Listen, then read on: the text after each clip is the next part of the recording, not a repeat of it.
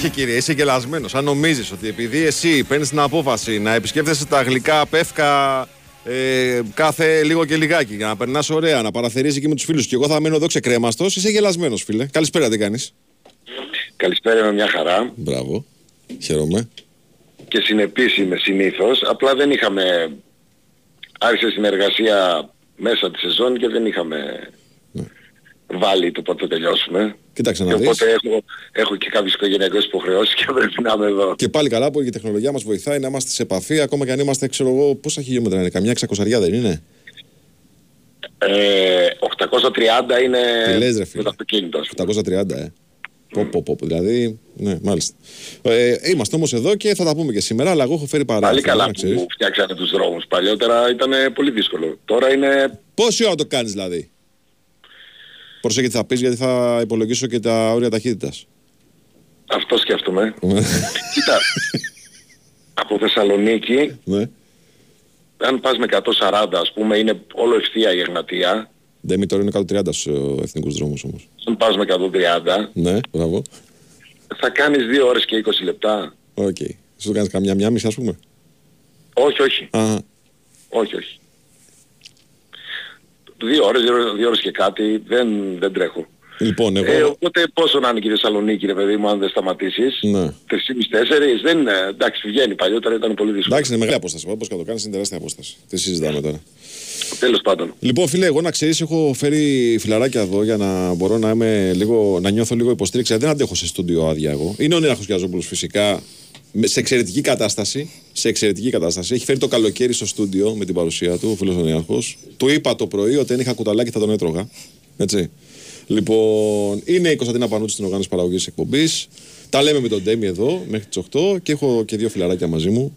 Δύο φίλους του ΣΑΚ προφανώς. Έτσι, γιατί δηλώνουν και φανατικοί θαυμαστές σου, είναι ο Απόλλωνας και ο Γιώργος. Ε, οι οποίοι μου κάνουν παρέα έτσι για να μην νιώθω σε ένα στούντιο άδειο μόνος. Λοιπόν, φίλε, να ξεκινήσουμε λίγο Ωραία. από τα τελευταία που με πολύ μεγάλο ενδιαφέρον παρατηρούμε όσον αφορά το θέμα Πινέδα και στην- στην ΑΕΚ. Ε, από ό,τι λένε τα ρεπορτάζ, χωρίς να έχουμε κάτι οριστικό φυσικά, ε, και στο Μεξικό και στην Ισπανία, αλλά σιγά σιγά το αντιλαμβάνεσαι και εδώ, η ΑΕΚ κάνει αυτό που πρέπει να κάνει για να κρατήσει τον Πινέδα στην ομάδα. Νομίζω ότι σαν παζλ, αγωνιστικό παζλ, είναι το σημαντικότερο της ΑΕΚ αυτό. Και από τη στιγμή που το πετυχαίνει, γίνεται πολύ πιο εύκολο το καλοκαίρι της. Ναι, είναι από τους πιο σημαντικούς παίκτες και το μεγαλύτερο πρόβλημα σε εισαγωγικά επειδή δεν ανήκει στην ΑΕΚ. Δηλαδή το πρόβλημα που θα, η- που θα είχε η ΑΕΚ ποδοσφαιρικά αν έφευγε. Μπορώ να πω το ότι αυτός ο προπονητής μας έχει δείξει το ότι όλους τους παίκτες όσοι, όποιος και να λείπει μπορεί να τον αντικαταστήσει. Αλλά όσο να είναι ο Πινέδε που για μένα ήταν ο καλύτερος παίκτης του φετινού πρωταθλήματος ήταν κάτι πολύ σημαντικό. Αν καταφέρει η ΑΕΚ και τον έχει θα ξεκινήσει πάρα πολύ αισιόδοξα τη φετινή σεζόν. Κοίταξε, ε, στο ρόστερ της ΑΕΚ το περσινό, αυτό που έμεινε σαν κουβέντα στο φινάλε ήταν, ρε παιδί μου, ότι υπάρχουν μερικοί παίκτες, όλοι προφανώς πήγαν πάρα πολύ καλά, έκαναν μια προμερή χρονιά, αλλά τα, τα κορμιά, οι παίκτες οι οποίοι δεν είναι εύκολο να αντικατασταθούν είναι ο Πινέδα, για τις πολλές δουλειές που έκανε μέσα στον αγωνιστικό χώρο, Δεν έχεις παίχτη που... που υστέρησε, έτσι, σε Όχι, καμιά εκτός περίπτωση. από αυτό. Ε, Άλλο ήθελα να πω. Συμφωνώ στο ότι πάρα πολλοί παίκτες, οι περισσότεροι, αν όχι όλοι, πήγαν εξαιρετικά. Ο Πινέζα δεν έχει παίχτη αντικαταστάτη. Πώς έλεγα δεν ε, μπορούμε να αντικατα- αντικαταστήσουμε τη δουλειά που κάνει ο Αραούχο, διότι δεν υπάρχει αυτή η θέση. Ε, δεν έχουμε και τέτοιο στυλ ποδοσφαιριστή να κάνει αυτά που κάνει ο Πινέδα. Ναι. Άρα θα πρέπει να προσαρμοστείς και να βρεις ένα κάτι άλλο. Θα μπορούσε να βρει, έτσι. Ναι, ναι, ναι. Απλά το, το, το περσινό ήταν πολύ όμορφο. Το θέμα είναι να το εξελίξει και όχι να ψάξει να βρει κάτι άλλο. Ακριβώς. Θα ήταν καλύτερο αυτό. Ακριβώς. Εγώ λέω ότι οι δύο ποδοσφαιριστές είναι ποδοσφαιριστές από το περσινό ρόστερ, έτσι. Ε, από αυτό που έφερε πρωτάθλημα και κύπελο στην ΑΕΚ, που δύσκολα θα μπορούσες να τους βρεις σε καλή τιμή και με την ίδια απόδοση μέσα στο γήπεδο και ο ένας είναι ο Πινέδα και ο άλλος είναι ο Ιβάν Γκαρσία.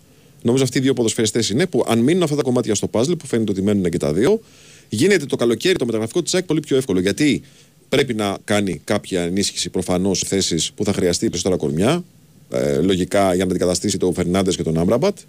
Πρέπει να ενισχύσει λίγο την αμυντική της γραμμή, αλλά μιλάμε για συμπληρωματικές κινήσεις και όχι για κινήσεις από τις οποίες θα κρυθεί ο αγωνιστικός χαρακτήρας της ομάδας. Κάτι το οποίο ο Πινέδα και ο Λιβάη Γκαρσία το εξασφαλίζουν. Το εξασφαλίζουν και θα πρέπει η ΑΕΚ να, έχει, να σκέφτεται το backup γιατί ο Λιβάη αν συνεχίσει να πηγαίνει έτσι ε, κάποια στιγμή θα φύγει. Ναι. Το φυσιολογικό είναι να φύγει, είναι το σωστό να φύγει. Ναι. Μην μας κακοφαίνεται. Δηλαδή ένας παίκτης που μπορεί να παίξει σε ένα πολύ μεγαλύτερο πρωτάθλημα δεν μπορεί να μείνει εδώ. Mm-hmm. Δεν θα φταίει καμιά ομάδα αν δεν μπορεί να τον κρατήσει. Πρέπει να τον πουλήσει και γιατί έτσι είναι η φυσική ροή των πραγμάτων και γιατί ο ποδοσφαιριστής θα θέλει να παίξει κάπου καλύτερα. Το συζητάμε, το συζητάμε σε πολλές περιπτώσεις αυτό. Είναι...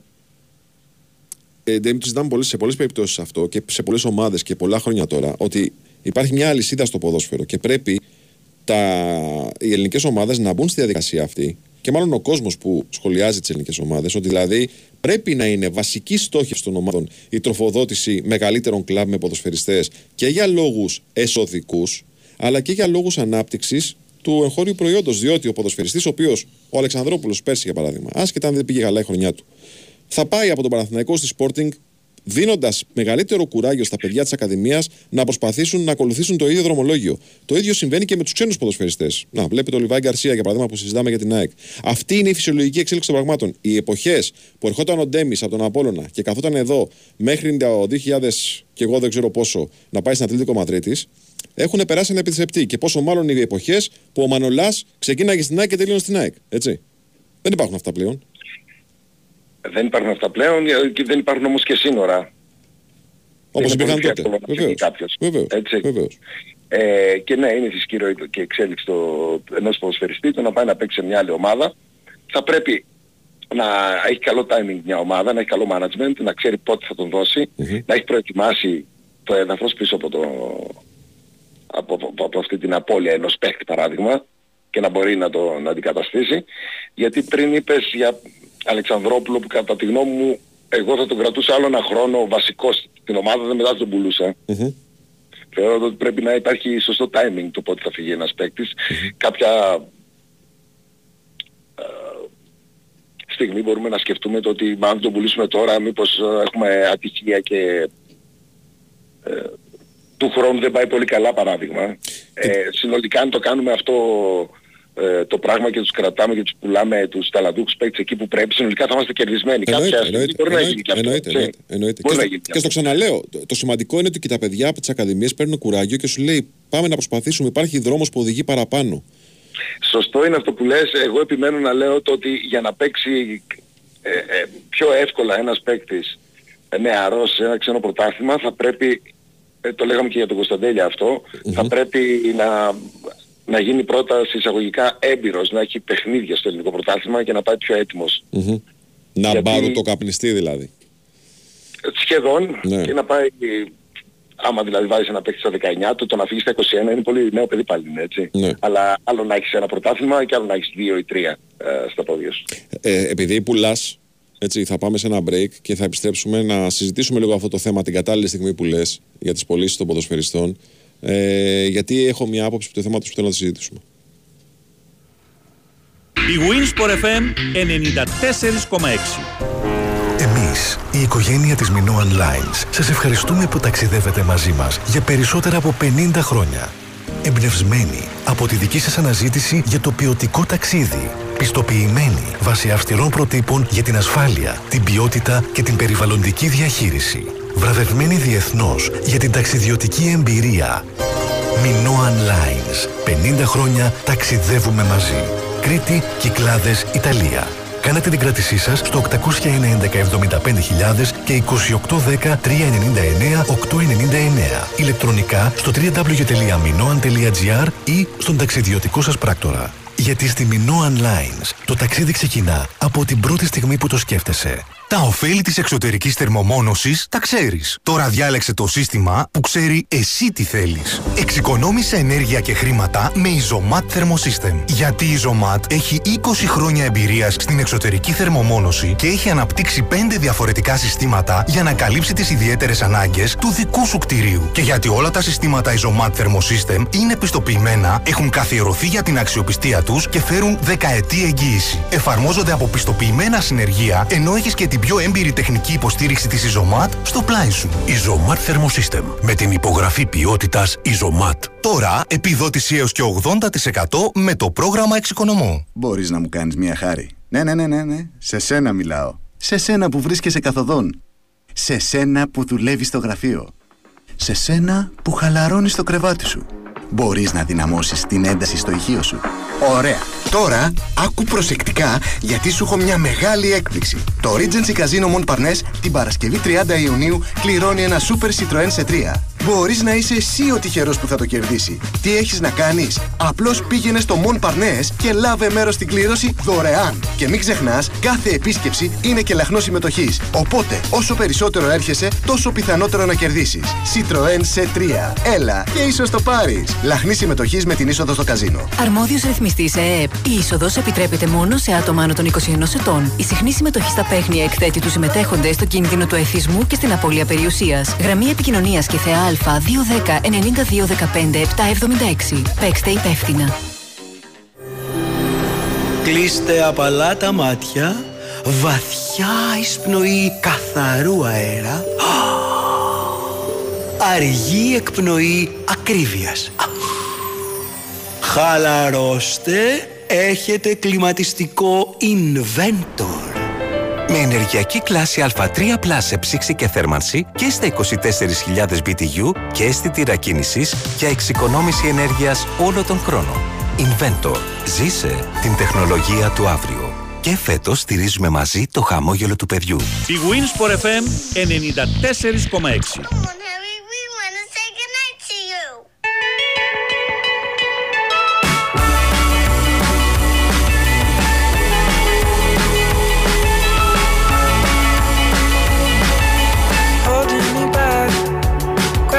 is holding me back. I want you to hold out the palm of your hand. Why don't we leave it at that? Nothing to say when everything gets in the way.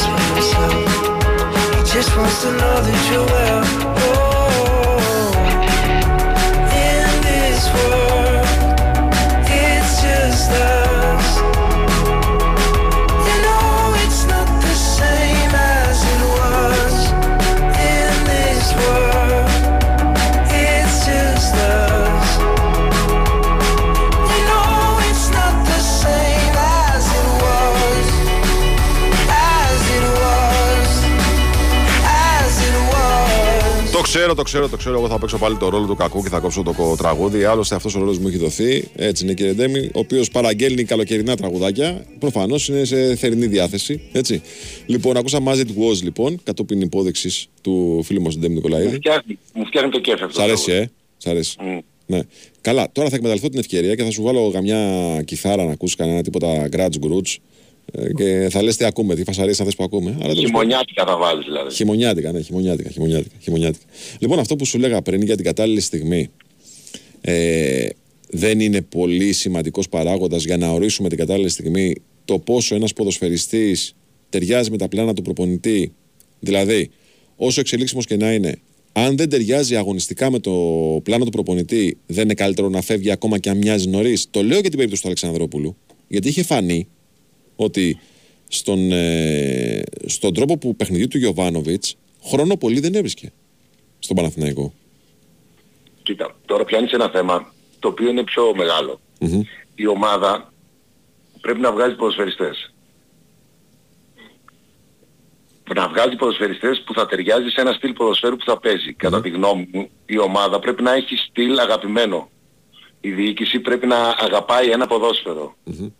Δεν μπορεί μια διοίκηση τη μία μέρα να θέλει, κατά τη γνώμη μου λέω, να παίξουμε ή να επαφίεται στο τι θέλει ένας προπονητής που θα πάρει και να μην τον νοιάζει. Να είναι καλός προπονητής παράδειγμα και ο προπονητής μπορεί να είναι πιο αμυντικός. Να είναι με ένα στυλ ποδοσφαίρου που να κερδίζει με ένα μηδέν την άλλη, μετά από ένα χρόνο να πάρουμε έναν άλλον προπονητή ο οποίος να παίζει επιθετικά και να θέλει ακραίους και να μην θέλει δύο σεντερφόρ. Η ομάδα πρέπει να έχει στυλ κατά τη γνώμη μου.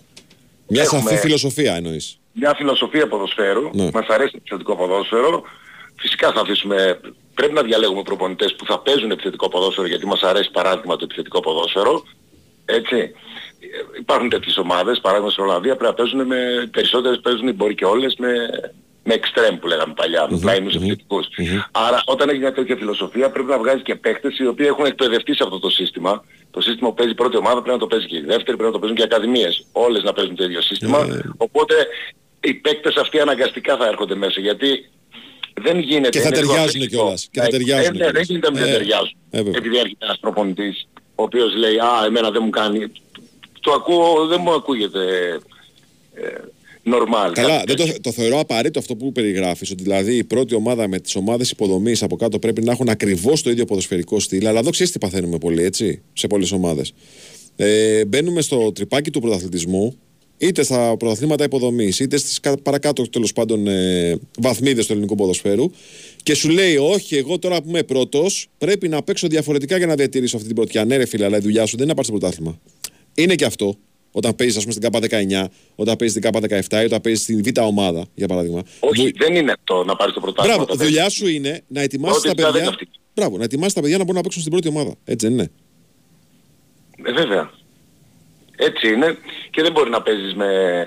Ε, να μην παίζεις παράδειγμα εσύ με ακραίους επιθετικούς να παίζεις 4-4-2 και να παίζουν οι από κάτω και τα παιδιά που ανεβαίνουν να είναι ακραίοι επιθετικοί. Ναι, ναι, ναι. Και να έχουν μάθει κάτι διαφορετικό. Οπότε να έρχονται πάνω και να λες ο προπονητής δεν σε χρειάζεται, δεν ταιριάζει στο στυλ, άρα να σε δώσουμε. Άρα όλη η δουλειά που έχεις κάνει από κάτω έχει πάει στράφη. Και είναι και μια συζήτηση αυτή που την είχαμε κάνει, αν δεν κάνω λάθος, όταν ήταν εκλέκτορας της εθνικής ομάδας ο Φερνάντος Σάντος, ο οποίος ουσιαστικά είχε στήσει ένα τέτοιο μηχανισμό ώστε όλα τα τμήματα υποδομής, όλα τα τμήματα των εθνικών ομάδων να αγωνίζονται με το ίδιο ποδοσφαιρικό στυλ. Ε, Ειδικά στην εθνική ομάδα Έτσι. πρέπει να γίνεται αυτό. Ναι. Ε, ναι. Ναι.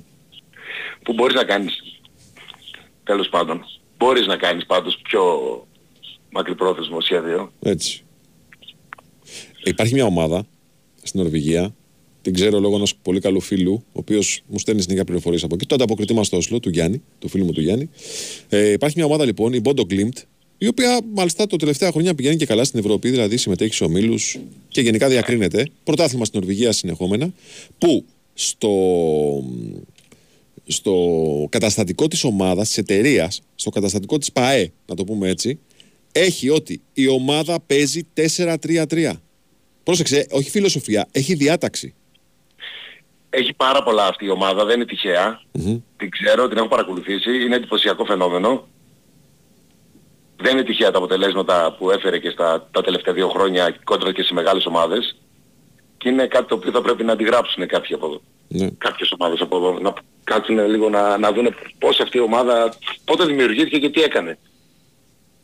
Ναι, ναι, ναι. ναι. Πάντως, ε, μας, μας μοιάζει λίγο αστείο αυτό, ότι δηλαδή έχεις στο, στο καταστατικό της εταιρείας μέσα το σχηματισμό που θα πρέπει ο προπονητής να υιοθετήσει, το 4-3-3, αλλά δείχνει και μία, πώς να το πω, ρε παιδί μου, μία, μία ε, σαφέστατη επιλογή. Ότι αδερφέ, εμείς έτσι, με αυτό το ποδόσφαιρο θα παράξουμε ποδοσφαιριστές, θα πουλήσουμε ποδοσφαιριστές και θα πάμε στο επόμενο σημείο, στο επόμενο επίπεδο. αν έχεις μια φιλοσοφία που λέει δεν ξέρω αν το βάλεις στο καταστατικό ή όχι, για μένα είναι περιττό, αλλά αν έχεις μια φιλοσοφία ποδοσφαίρου που λέει ότι εγώ θέλω να παίζω έτσι, δεν θα πας να πάρεις έναν προπονητή ο οποίος δεν παίζει έτσι, ο προπονητής που θα επιλέξεις θα ξέρεις ότι παίζει αυτό το σύστημα. Ναι, ναι. Οπότε δεν θα έρθεις σε κόντρα κάτι. Ωραία, κυριέ, θα κάνουμε ένα break σε αυτό το σημείο. Τι θες να ακούσουμε επόμενο ημίωρο; Θα πιάσουμε θέμα εθνικής ομάδας. Ε, Να γιατί, πιάσουμε, βεβαίως. γιατί υπήρχαν πολλά πράγματα τα οποία νομίζω ότι μας έκαναν να αισιοδοξούμε με τα δύο παιχνίδια που είδαμε, τα πρόσφατα. Ε, και θέλω να το συζητήσουμε. Τι Τι γουστάρεις να ακούσεις στον πάσιμο της, του δεύτερου ημιώρου; Κάνε μια παραγγελιά. Ε, Δεν μου έρχεται κάτι τώρα. Δεν σου έρχεται κάτι. Πάμε. Άσε, θα διαλέξω εγώ.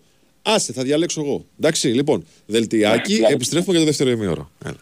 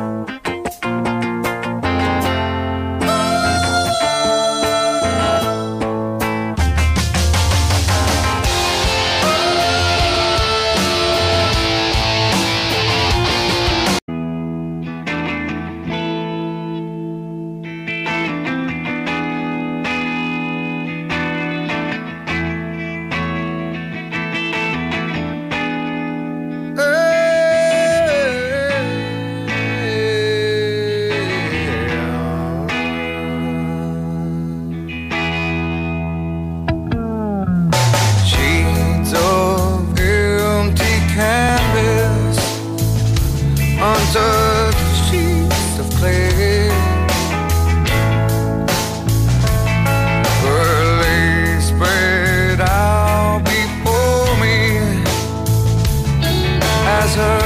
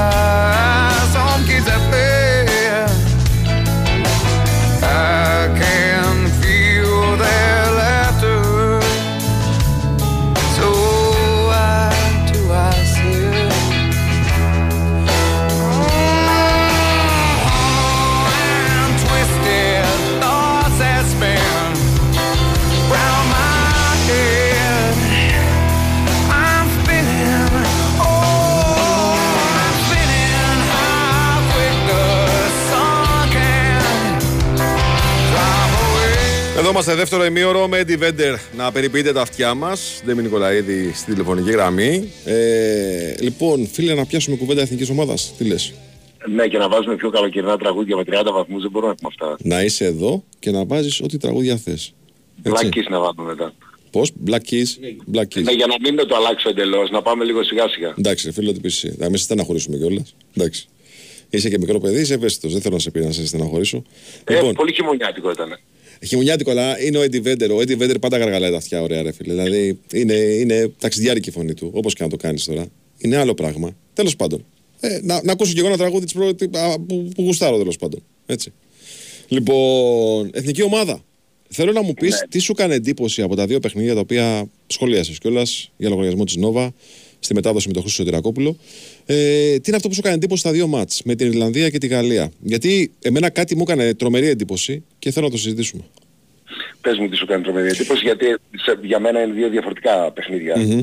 Λοιπόν, καταρχάς τα συνδέω πώς; Ε, τα συνδέω, αν και είναι διαφορετική εικόνα των αγώνων, συμφωνώ, ε, τα συνδέω ως προς την, ψ- ως την ψυχολογία και την αυτοπεποίθηση της ομάδας. Δηλαδή, στο μάτς με την Ιρλανδία βλέπουμε μια εθνική ομάδα, ενώ περιμέναμε στο ξεκίνημα του μάτς τους Ιρλανδούς να είναι πιεστικοί, να προσπαθήσουν να πάρουν μέτρα στο γήπεδο, να μας πιέσουν ψηλά. Προσπάθησαν για, προσπάθησαν για 3-4 λεπτά. Το κάνανε, ναι. Ε, το πώς αντέδρασε η Προσπάθησαν, εθνική αλλά- είναι. Το πώς αντέδρασε η εθνική είναι το θέμα όμως.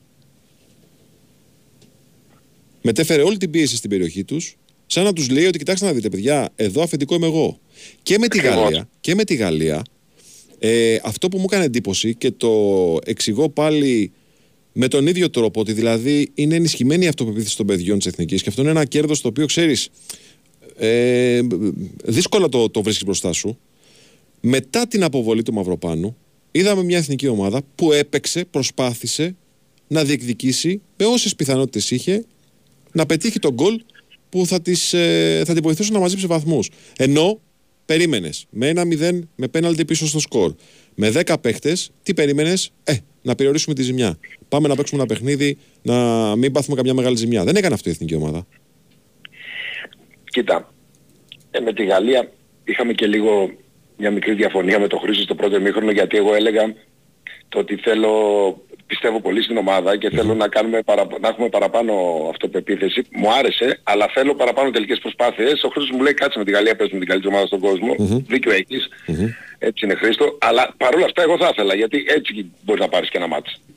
Συμφωνούμε. ναι. Και αυτό το πράγμα ενισχύθηκε εκ των υστέρων. Δηλαδή τέλειωσε το παιχνίδι τώρα και Στο γυρνάω τελευταίο πίσω 20 και λεπτό. λέω, Στο τελευταίο 20 τι, λεπτό. έγι- τι είδα, είδα μια ομάδα που έμεινε με 10 παίκτες όπως, όπως είπες μόλις πριν, που προσπάθησε και πίεσε με 10 παίκτες όπως μπόρεσε και έβγαλε τρομερή ψυχολογία για νοοτροπία και πίεσε τη Γαλλία και πήρε και τρία κόρνερ, έκανε και δύο τελικές, τρεις, για να ισοφαρίσει το παιχνίδι. Αυτό το τελευταίο 20 λεπτό, 25 λεπτό ε, τελικά θα κρατήσω περισσότερο από τα πάντα στο παιχνίδι και θα ήθελα, γιατί πάντα μπορούμε να γίνουμε καλύτεροι, με αυτή τη λογική, πιο προσεκτικά βέβαια, γιατί θα μπορούσαμε να φάμε και δεύτερο γκολ. Και καλά κάναμε και ανοιχτήκαμε και ας το τρώγαμε. Δεν, μας, δεν θα μας πείραζε. Αλλά να, να κρατήσουμε το τελευταίο 20 λεπτό, 25 λεπτό και να προσπαθήσουμε με τέτοιες μεγάλες ομάδες λίγο πιο προσεκτικά να είμαστε έτσι και από την αρχή. Στο πρώτο μήχρονο δηλαδή θα ήθελα τρεις παραπάνω τελικές για να ήμουν ακόμα, ακόμα περισσότερο χαρούμενος γιατί είμαι ήδη χαρούμενος μετά την εμφάνιση έτσι. Ναι. Εγώ λέω το εξής, ότι όταν μια ομάδα συμπεριφέρεται με τον τρόπο που περιέγραψα, έτσι, αυτές τις δύο ε, αγωνιστικές συμπεριφορές, το ξεκίνημα του μάτς με την Ιρλανδία δηλαδή και το τελείωμα του μάτς με τη Γαλλία, δείχνει ότι έχει κερδίσει πολύ η Μπόη σε ψυχολογικό επίπεδο, πράγμα το οποίο, φίλε, μπροστά της θα το βρει ε, ως μεγάλο κέρδος. Ε, δηλαδή, ε, ε, δεν είναι μακριά οι εποχές που βλέπαμε ότι η εθνική μας ομάδα είχε, έβγαζε, πώς να το πω, πολύ χειρότερο χαρακτήρα αυτό που μπορούσε να βγάλει στο αγωνιστικό χώρο γιατί ακριβώς δεν είχε τ- την ψυχολογία να διεκδικήσει πράγματα που μπορούσε να διεκδικήσει μες στο κήπεδο. Και ξαφνικά βλέπουμε τα παιδιά αυτά να παίζουν, λες και έχουν ε, ήδη κάτι, πώς να το πω, πετύχει και θέλουν να το διατηρήσουν. Και σκάνε που δεν καταφέρνουν να πάρουν βαθμό στη Γαλλία. Που εδώ θέλω να βάλουμε στην κουβέντα και το εξής. Προφανώς ότι τελείωμα σεζόν ήταν. Προφανώς και οι ταχύτητες ήταν διαφορετικές και αυτό μας ευνόησε ίσως. Δεν είναι στη full φόρμα τους ούτε οι Γάλλοι, αλλά αυτό ισχύει και για τους Έλληνες ποδοσφαιριστές. Σωστά. Και αυτό είναι που πρέπει να κρατήσουμε γιατί εκεί πάνω πρέπει να χτίσουμε στην α, νοοτροπία που, που έχει αυτή η ομάδα. Και αυτή η ομάδα με τέτοια νοοτροπία, ανεξάρτητα με τα αποτελέσματα και 4-0 άλλοι με τη γαλλια αν κρατήσει αυτή την νοοτροπία, συνολικά θα έχει κέρδος. Διότι έχει ταλέντο. Ναι. Έχουν πολύ καλή σχέση μεταξύ τους στην ομάδα οι ποδοσφαιριστές. Έχουν μια καλή νοοτροπία, έχουν ταλέντο. Ε, τι άλλο θέλουμε, ξέρεις τα αποτελέσματα, όσο το κρατάμε αυτό, τα αποτελέσματα θα έρθουν. Θα έρθουν και κακά, δεν έχει σημασία. Πρέπει να το κρατήσουμε. Που φάνηκε αυτό, ε. Ότι δηλαδή περνάνε και καλά στα αποδετήρια.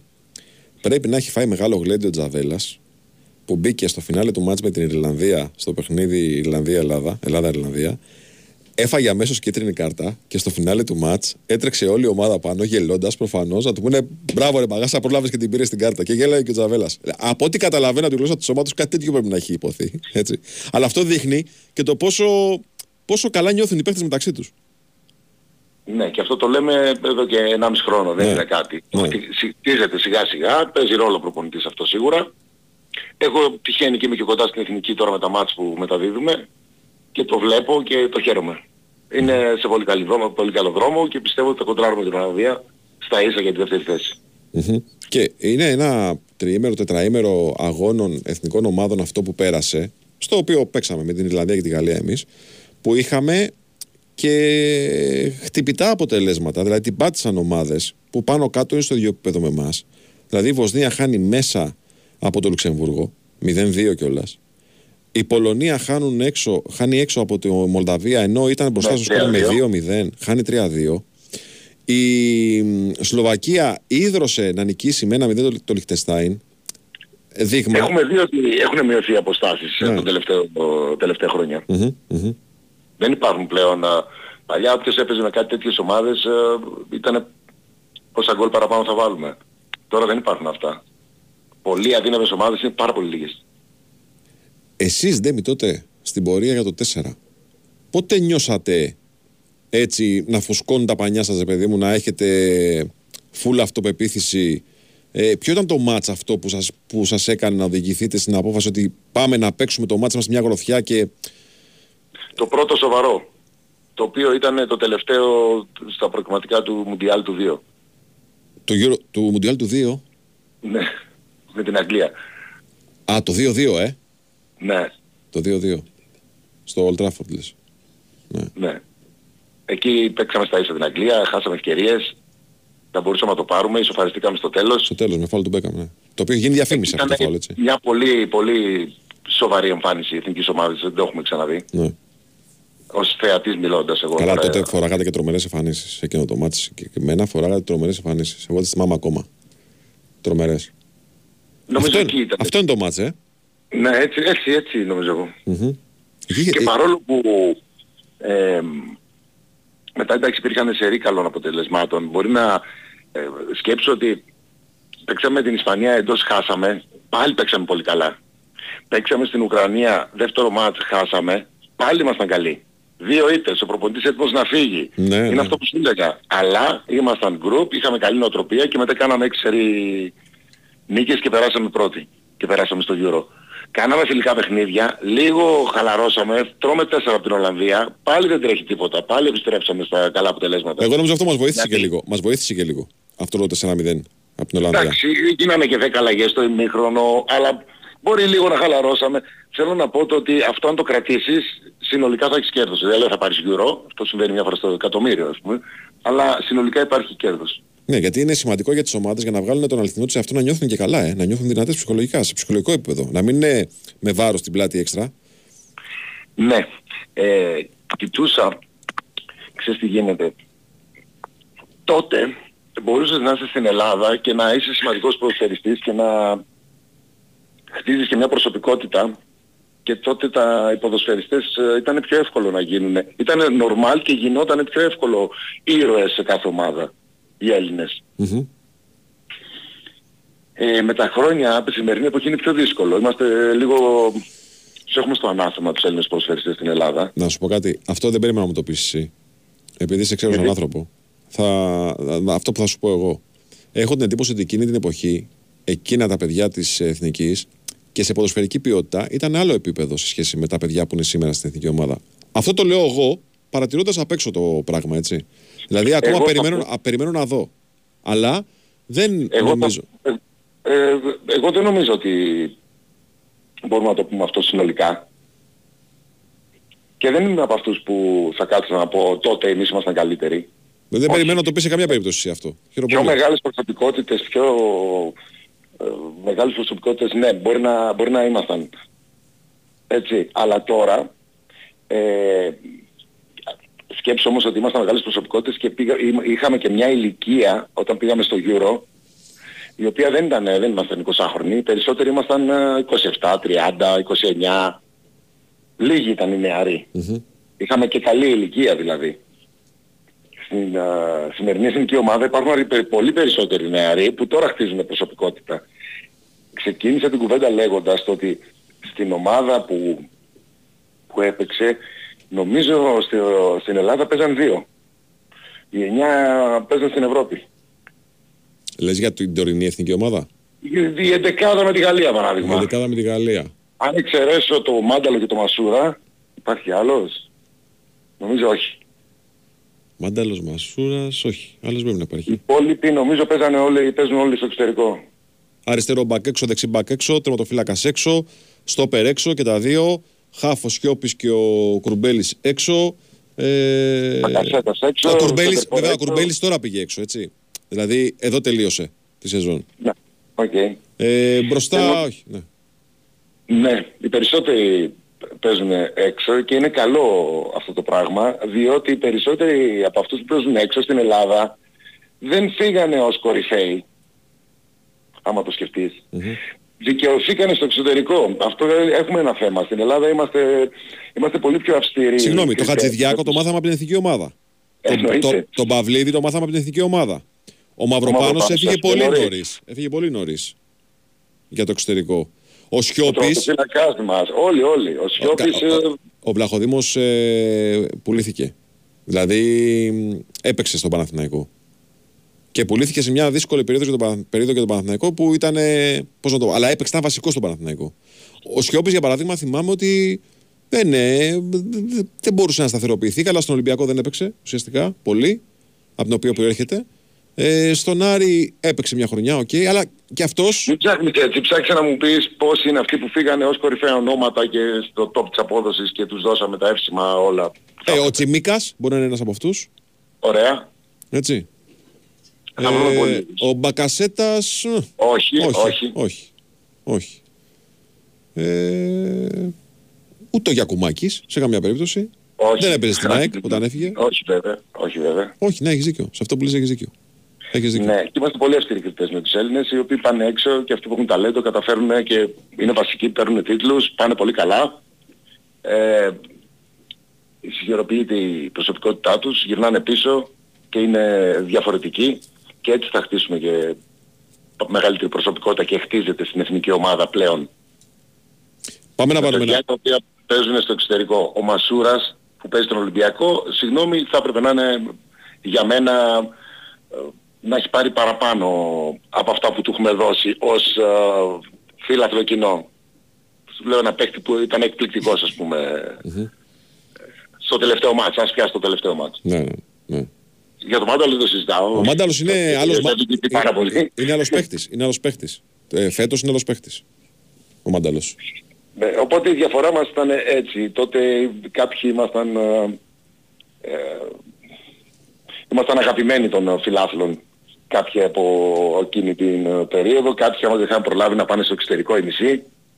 Κάναμε ένα ωραίο μείγμα και σε μια καλή ηλικία. Τώρα εδώ είναι πιο νέα τα παιδιά και τώρα φτιάχνεται αλλιώς. Φτιάχνεται από την αυτοπεποίθηση που παίρνουν όλοι οι ποδοσφαιριστές παίζοντας πετυχημένα στο εξωτερικό. Και λιγότερα, λιγότερα τα θέματα πλέον. Δεν έχουν κόντρες μεταξύ τους. Ε, αυτό είναι και θέμα των παιδιών, έτσι. Είναι και Είναι θέμα των παιδιών. Γιατί το Ε, ποδόσφαιρό μας, δόξα τω Θεώ, από τοξικότητα full. Αλλά τα παιδιά, Κάτι κάνει καλό. ναι, το κρατάνε απ' έξω αυτό. Το κρατάνε απ' έξω ή λείπουν τα περισσότερα. Δεν είναι εδώ, Ναι. δεν παίζουν. Ναι. Και αυτό παίζει ρόλο. Και αυτό παίζει ρόλο. Λοιπόν, να κάνουμε ένα break, να κάνουμε ένα break μικρό και επιστρέφουμε. Η Winsport FM 94,6. Αρχίζει το μάτς Στην όβη βετόλη Το άπνο θα ανοίξω μετά Όλες οι μεγάλες διοργανώσεις ποδοσφαίρου παίζουν στη Novibet με νέο Bet Builder διαθέσιμο και στο live και νέους γρηγορότερους τρόπους κατάθεσης Novicas και Apple Pay.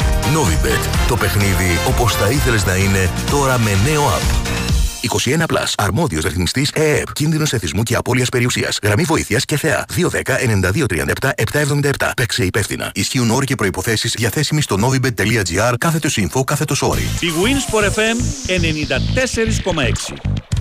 What about uh, honourable mention for Nigel Martin and those two saves, without which England will be in trouble. But Nicolaides and Martin could do nothing about it, and England are behind again. I can't believe what I'm seeing here. I have to say, what a finish! He's stunned.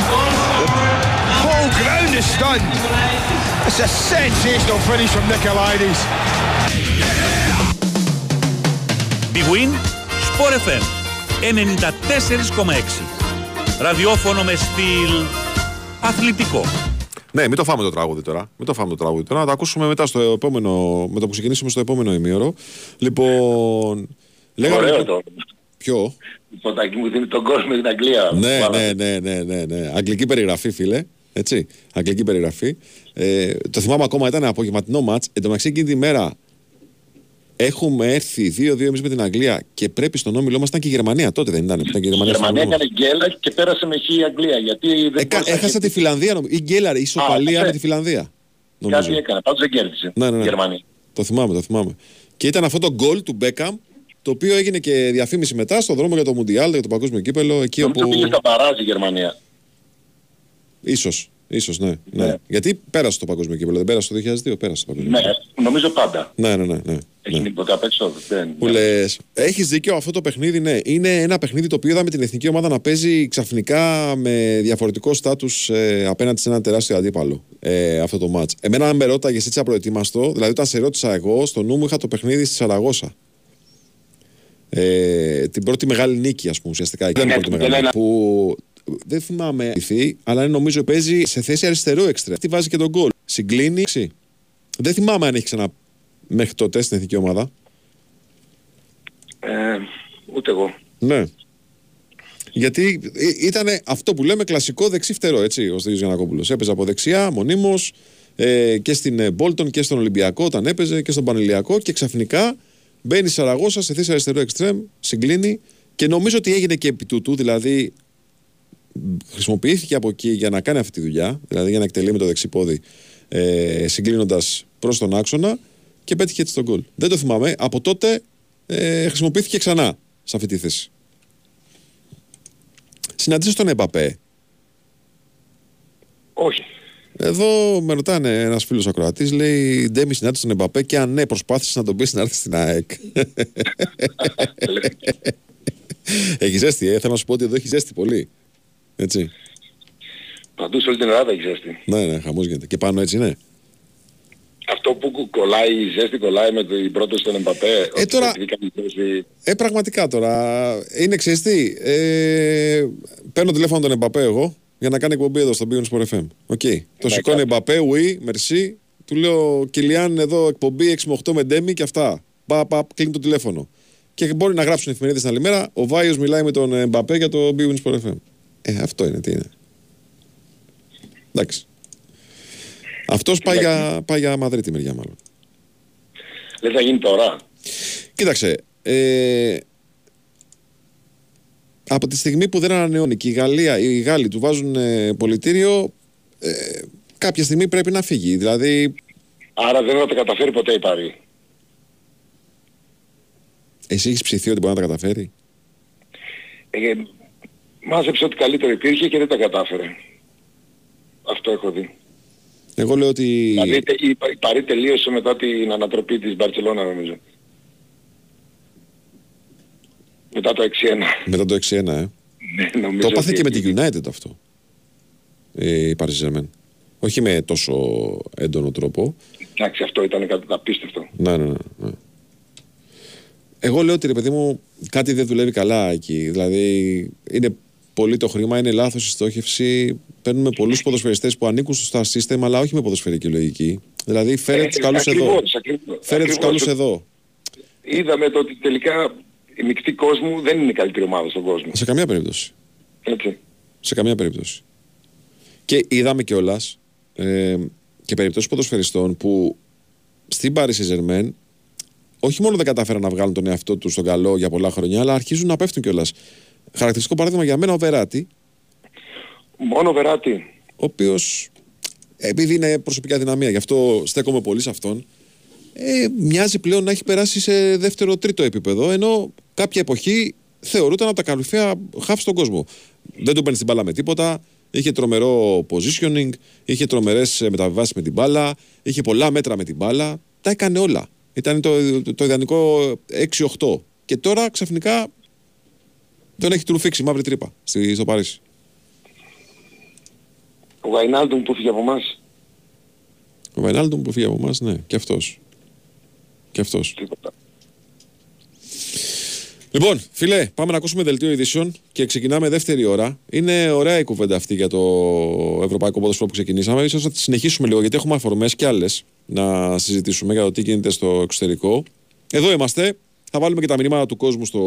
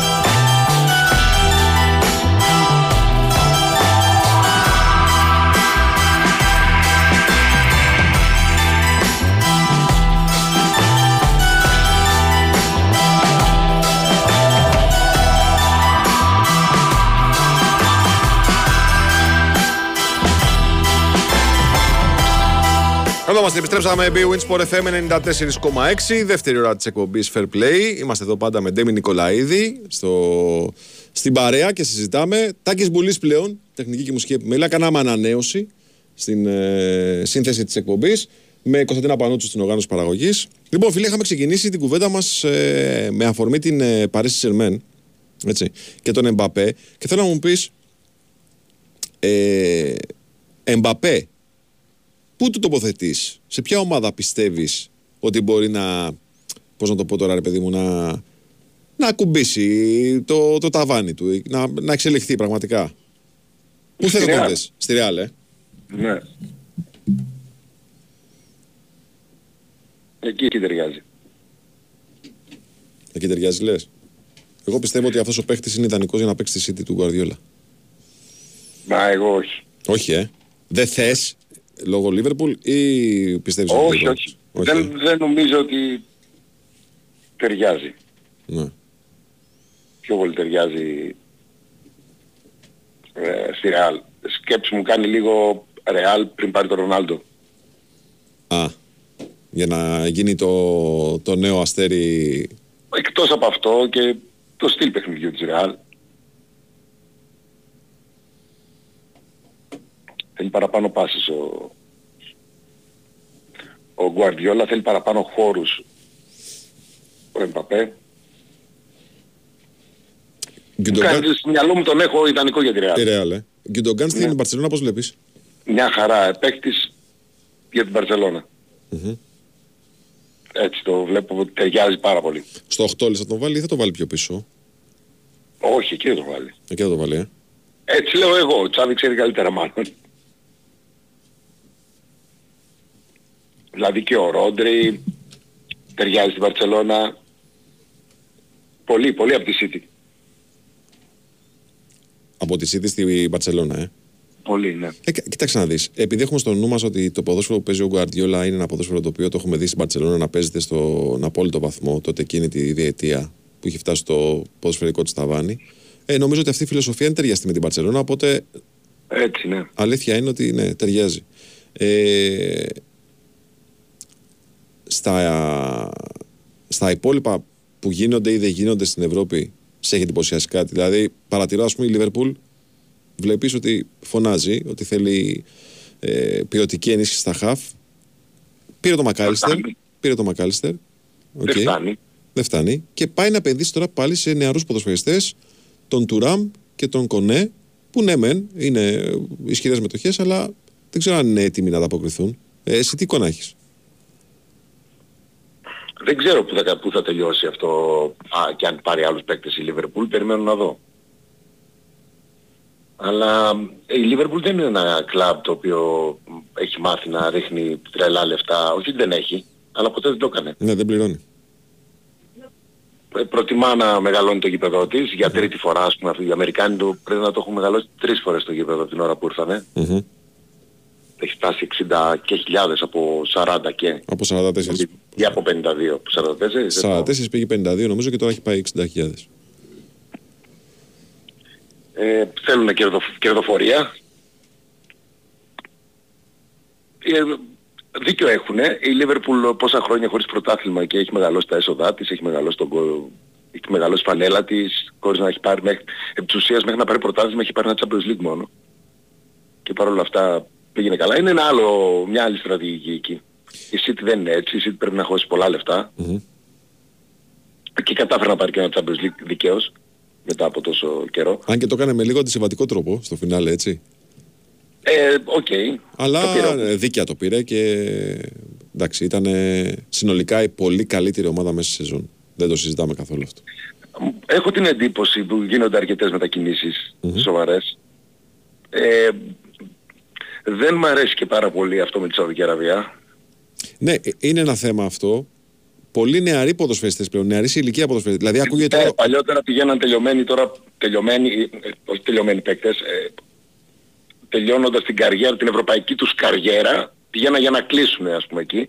Τώρα βλέπουμε με τα χρήματα που ρίχνουν οι Σαουδάραβες να παίρνουν παίκτες ε, σε Στην ακμή τους. ηλικία, Στην ακμή καλύτερη, στην, στην, μπράβο, Στην ακμή καλύτερη τους. ηλικία. Δηλαδή δεν είναι παράλογο ας πούμε, ο Μπεντζεμά να πάει στην ε, Σαουδική Αραβία, το ακούω. Όχι. Έτσι, δεν είναι παράλογο. Εντάξει, ο άνθρωπος έχει γράψει τα χιλιόμετρά του εδώ, έχει κατακτήσει τίτλους, έχει, έχει κάνει πολλά. Αλλά το γεγονός ότι συζητάμε να πάει ο Μπερνάρντο Σίλβα να παίξει εκεί μπάλα στα 29 του χρόνια, που ακόμα δεν τα έχει κλείσει τα 29, είναι τουλάχιστον τραβηγμένο, έτσι. Και, και άλλοι νομίζω, και άλλοι αρκετοί. Ναι. Αλλά από την άλλη μεριά, ξέρεις, κάθε άνθρωπος σκέφτεται διαφορετικά. Αν του πούν του Μπερνάρντο Σίλβα 90 εκατομμύρια το χρόνο, αυτός μπορεί να σκεφτεί, ρε Συντέμι, ότι με δύο χρόνια ποδόσφαιρο θα γίνει στη συνέχεια, θα λύσει το πρόβλημα παιδιών, εγγονιών και δυσεγγόνων. Μπορεί κάποιοι άνθρωποι να σκέφτονται και έτσι. Εγώ δεν τους αδικώ. Δεν το είπα για να δικήσω κάποιον, απλά είναι κάτι ποδοσφαιρικά που δεν μου αρέσει. Ναι, ναι, ναι. ναι. Σε λίγο θα αγοράσουμε και τα δικαιώματα ή ήδη αγοραστήκανε τη- το πρωτάθλημα της Σαουδικής Αραβίας. Εντάξει, το να γίνει πρωτάθλημα εκεί σοβαρό θα θέλει 50 χρόνια, έτσι. Δεν γίνεται από την ώρα στην άλλη. Και υπάρχει και κάτι άλλο το οποίο συζητιέται, δεν ξέρω αν είναι σε πεδίο φημών, η Tuttosport πάντως που είναι μια εφημερίδα που παραδοσιακά πρόσκειται στη Juventus έγραφε πριν από λίγες μέρες, αν δεν κάνω λάθος την Τρίτη, στο φύλλο της Τρίτης ότι η, Σαουδική, η Σαουδη, Σαουδαραβική Λίγκα σκέφτεται να εντάξει στο πρωτάθλημά της τη Juventus και την Μπαρσελόνα οι οποίες έχουν ανοιχτές, δια- ανοιχτή διαμάχη με την ε, UEFA και κρεμούν τιμωρίες για την, ε, τη γνωστή υπόθεση με την ε, Super League. Και ως πώς να το, απάντηση σε αυτό οι δύο αυτές ομάδες είπανε οκ δεν έχουμε κανένα πρόβλημα θα πάμε να παίξουμε στους Σαουδάραβες και εκμεταλλεύονται την ευκαιρία και οι ομάδες να πιέσουν την UEFA ότι κοιτάξτε να δείτε με πιέζετε θα φύγω και η Σαουδα... Σαουδική Αραβία να πει ότι κοιτάξτε έχω τόση δύναμη που μπορώ να φέρω στη Λίγκα μου τη Juventus και την Παρσελώνα. Εκεί νομίζω ότι πλέον αρχίζει το πράγμα και γίνεται ξεφεύγει τελείως από τον έλεγχο έτσι. Ε, ένα σενάριο που μου φαίνεται πιο πιθανό, φανταστικό σενάριο, είναι οι Σαουδάραβες μετά το Ισραήλ να προσπαθήσουν να μπουν στο, στα πρωταθλήματα τα, Τα ευρωπαϊκά, ε.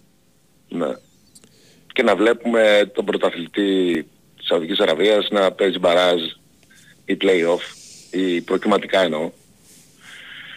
Για το Champions League, για το Europa, για το Conference. Ίσως ξεκινώντας το Conference Υπάρχει στο μέλλον. πάντως, Πιο υπάρχει, πιθανό το πιο κάτι υπάρχει τέτοιο. πάντως ήδη μια σκέψη που είναι και προχωρημένη αρκετά. Δεν αφορά το ποδόσφαιρο, αφορά το μπάσκετ. Ε, και από το Κατάρ γίνεται προσπάθεια να μπει ομάδα στην Ευρωλίγκα.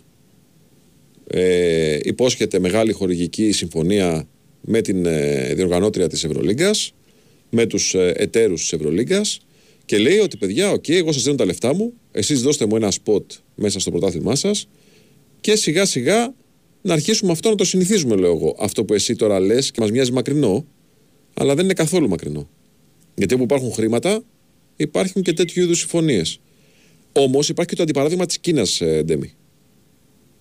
Αν θυμάσαι, δεν είναι πολλά χρόνια πριν. Είναι 10 χρόνια. Είναι 12 χρόνια. Πάντως παραπάνω δεν είναι. Οι Κινέζοι είχαν μπει σε μια διαδικασία και χρήσωναν ποδοσφαιριστές τον ένα μετά τον άλλον για να κάνουν το πρωτάθλημά τους μεγάλο. Πού οδηγηθήκαμε, Οδηγηθήκαμε στο να σκάσουν οι ομάδες περισσότερες. Άλλη νοοτροπία ο Κινέζος και άλλη ο Σαουδάραβας. Ο Σαουδάραβας θέλει να το δείξει κιόλας. Ναι. Έτσι. Είναι... Τα χρήματα δεν είναι πρόβλημα για πολλούς από αυτούς, όχι για το λαό, για πολλούς από αυτούς, για την βασιλική οικογένεια, η οποία αμέτρητοι άνθρωποι, πάμπλουτοι, και θα ρίσκει έχουν βάλει προσωπικά στοιχήματα, ας πούμε. Και θα είναι και έξαλλοι που ο Μέση δεν πήγε, παράδειγμα. Ναι, και προτίμησε την Ιντερ Μαϊάμι. Άλλη και αυτή η επιλογή περίεργη, έτσι. Και αυτή η επιλογή περίεργη. Στα μάτια μας πιο λογική από το να πάει στη Σαουδική Αραβία. Τουλάχιστον στα δικά μου. Ναι. Και υπάρχει και αυτό που λέει ένας φίλος, ότι συγγνώμη, αλλά αφού δεν υπάρχει σε κανονικότητα το financial fair play, ουσιαστικά δεν υπάρχει το financial fair play, υπάρχει να το πούμε ότι οι κανόνες του financial fair play επηρεάζουν περισσότερο τις ομάδες που είναι από μία στάθμη οικονομική και κάτω. Τους πολύ ισχυρούς δεν τους πειράζουμε, έχει αποδειχθεί πολλάκι στο παρελθόν αυτό. Ως σκέψη πάρα πολύ καλή, αλλά η UEFA δεν το... Δεν Το θέμα είναι πώς υλοποιείται. Έτσι, Ναι. Το θέμα είναι πώς υλοποιείται. Έτσι. Λοιπόν, ε, και χαρίζει ουσιαστικά χρέη στις μεγάλες ομάδες. Βλέπε Ρεάλ με το γήπεδο και Μπαρσελόνα και το καθεξής. Καλά κάνουν οι Άραβες λέει και αγοράζουν τα πάντα. Ναι, το θέμα είναι που μας οδηγεί αυτό όμως. Οκ. Προφανώς εδώ δεν, κρίνει- δεν κρίνουμε το νόμο του πράγματος, κρίνουμε το, το που μας οδηγεί. Το ποιο είναι το μέλλον στο, στο ποδόσφαιρο, στον αθλητισμό γενικότερα. Αυτό είναι το ζήτημα. Λοιπόν, φίλε, break. Break και επιστρέφουμε. Η Winsport FM 94,6. Λοιπόν, μπαίνω volkswagen.gr, κλείνω ραντεβού, πάω για σερβις και μετά... Και μετά; Ε, καμινάκια, βάτσες, κουνούπες. Αστιπάλαια δηλαδή.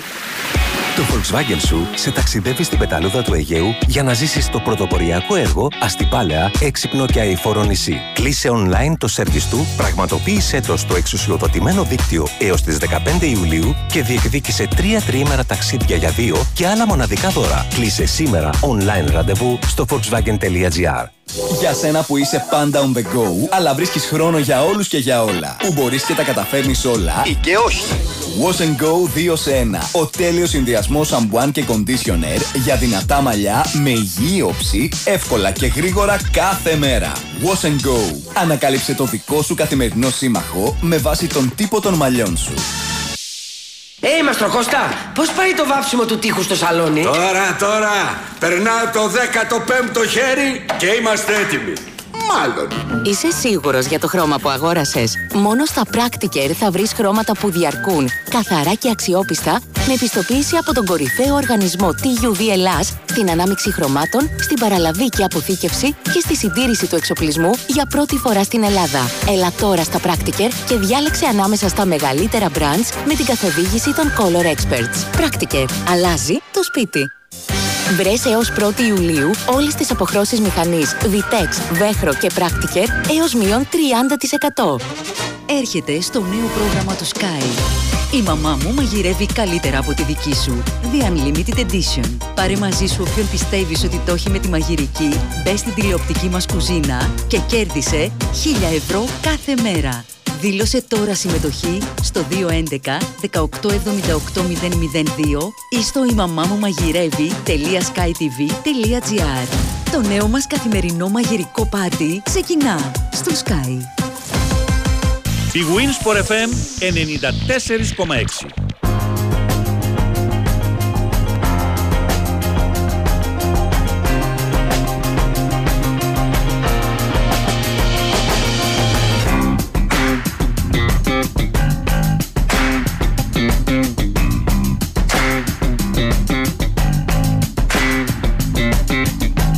Coming down to the light of day, we got many moons that are deep at play. So I keep an eye on the shadow smile to see what it has to say. You and I both know everything must go away. Oh, what do you say? Spinning out letters on my heart, it's like a light in a touch. Έτσι με Red Hot Chili Peppers, ε, Dark Necessities δεν ακούμε. Dark Necessities ακούμε. Ναι, ναι. Έτσι, λίγο πιο, πιο καλοκαιρινό τραγούδι. Έτσι. Λοιπόν, Ε, μπορούμε να βάλουμε και Imagine Dragons και Coldplay. Kings of Leon, να βάλουμε ή όχι; Ναι. Που μας το έχουν παραγγείλει κιόλας. Να βάλουμε. Βεβαίως. Να βάλουμε Βεβαίως. Kings of Leon, ρε φίλε, εντάξει. Αυτό το, μας το έχουν παραγγείλει κιόλας. Έτσι, λοιπόν. Γιατί έχουμε και παραγγελίες εδώ. Είπαμε, είμαι με φιλαράκια εγώ εδώ. Με τον Γιώργο και τον Απόλλωνα. Στο, ημί- στο τελευταίο ημίωρο που θα μπούμε στο, στη φάση των ερωτήσεων, θα σου κάνω και αυτή από μια ερώτηση. Εννοείται ότι θέλω. Να δούμε τι έχουν στο νου τους να σε ρωτήσουν. Προετοιμαστείτε. Λοιπόν, φίλε, να περάσουμε λίγο Ελλάδα. Μεριά. Θέλω να συζητήσουμε Ναι, λίγο το θέμα βεβαίως. Ολυμπιακός. Ναι. Ε, και θέλω να το συζητήσουμε γιατί είναι η ομάδα. Για μένα, δύο ομάδες έχουν τα σημαντικά ζητήματα φέτος το καλοκαίρι. Ο ένας είναι ο Πάο και ο άλλος είναι ο Ολυμπιακός. Ε, εννοώ σημαντικά ζητήματα για να. Ε, και να μειώσουν τη διαφορά από την κορυφή και για να φτιάξουν μια ομάδα από την αρχή. Μιλάω κυρίως για τον Ολυμπιακό στη δεύτερη περίπτωση. Ε, μ, τι εικόνα έχεις μέχρι στιγμής από το πώς πορεύονται οι δύο τους και κυρίως ο Ολυμπιακός που πλέον έχει καινούργιο προπονητή; Πιστεύεις ότι έχει αργήσει; Δεν, ε, δεν έχω βγάλει ασφαλή συμπεράσματα για τίποτα. Δεν μπορώ να σου πω ακόμα κάτι. Δεν θέλω να βιαστώ και να πω. Μπορεί να ετοιμάζονται και μέσα σε μια εβδομάδα να έχουν κλείσει τρεις που χρειάζονται. Οπότε όταν δεν ξέρω δεν θέλω να έχω άποψη. Ναι. Ε, στην κάνω στην κουβέντα γιατί ο Ολυμπιακός, όπως βγαίνει από το ρεπορτάζ τουλάχιστον, θέλει παίχτες και στα, στη θέση του κεντρικού αδομητικού και, στο, Μόνο μπορώ να πω. και κεντρικού χαφ και στην επίθεση. Που σημαίνει ότι δουλεύει όλο τον άξονα από την αρχή, έτσι. το μόνο που μπορώ να πω για τον Ολυμπιακό είναι το ότι εγώ θα ήθελα ο προπονητής να είχε κλείσει από τη στιγμή που πήγα σε υπηρεσιακό πριν, τελειώσει καν τα, πριν τελειώσουν καν τα play-off. Άλλο όμως τι θέλουμε και άλλο τι γίνεται. Μπορεί και οι ίδιοι να το θέλανε αλλά μην μπορούσαν ε, και να μην βρίσκανε αυτό που θα έπρεπε Ναι. ή που είχαν στο μυαλό τους. Αυτό θα ήταν το ιδανικό. Να μπορούσε να δει και την ομάδα δηλαδή. Να δει την ομάδα να αξιολογήσει τους ποδοσφαιριστές σε πραγματικές Ακριβώς. συνθήκες. Ναι, σε αυτό που λες έχεις απόλυτο δίκιο. Όπως είχε έρθει ο Μαρτίνης το 18 άλλωστε. Ο Μαρτίνης είχε έρθει εδώ από Απρίλιο, παρακολουθούσε την ομάδα να πορεύεται με τον υπηρεσιακό προπονητή τότε. Έβγαλε κάποια συμπεράσματα και φάνηκε από την πρώτη χρονιά κιόλας, άσχετα αν είχε, είχε προβλήματα όσον αφορά την επίδειξη στόχων. Δεν πήρε πρωτάθλημα και στο κύπελο αποκλείστηκε από τη Λαμία Ολυμπιακός, το Μαρτίνη. Έφτιαξε ομάδα όμως. Αλλά και το ποδοσφαιρικά, ναι, ποδοσφαιρικά όμως έφτιαξε ομάδα. Έτσι. Άρα το ξέρουν στον Ολυμπιακό, δεν είμαστε εμείς οι έξυπνοι και αυτοί δεν είναι. Όχι. Ε, απλά δεν τους βγήκε. Ναι. Το ιδανικό θα ήταν να είχαν τον προπονητή τους νωρίτερα, ναι.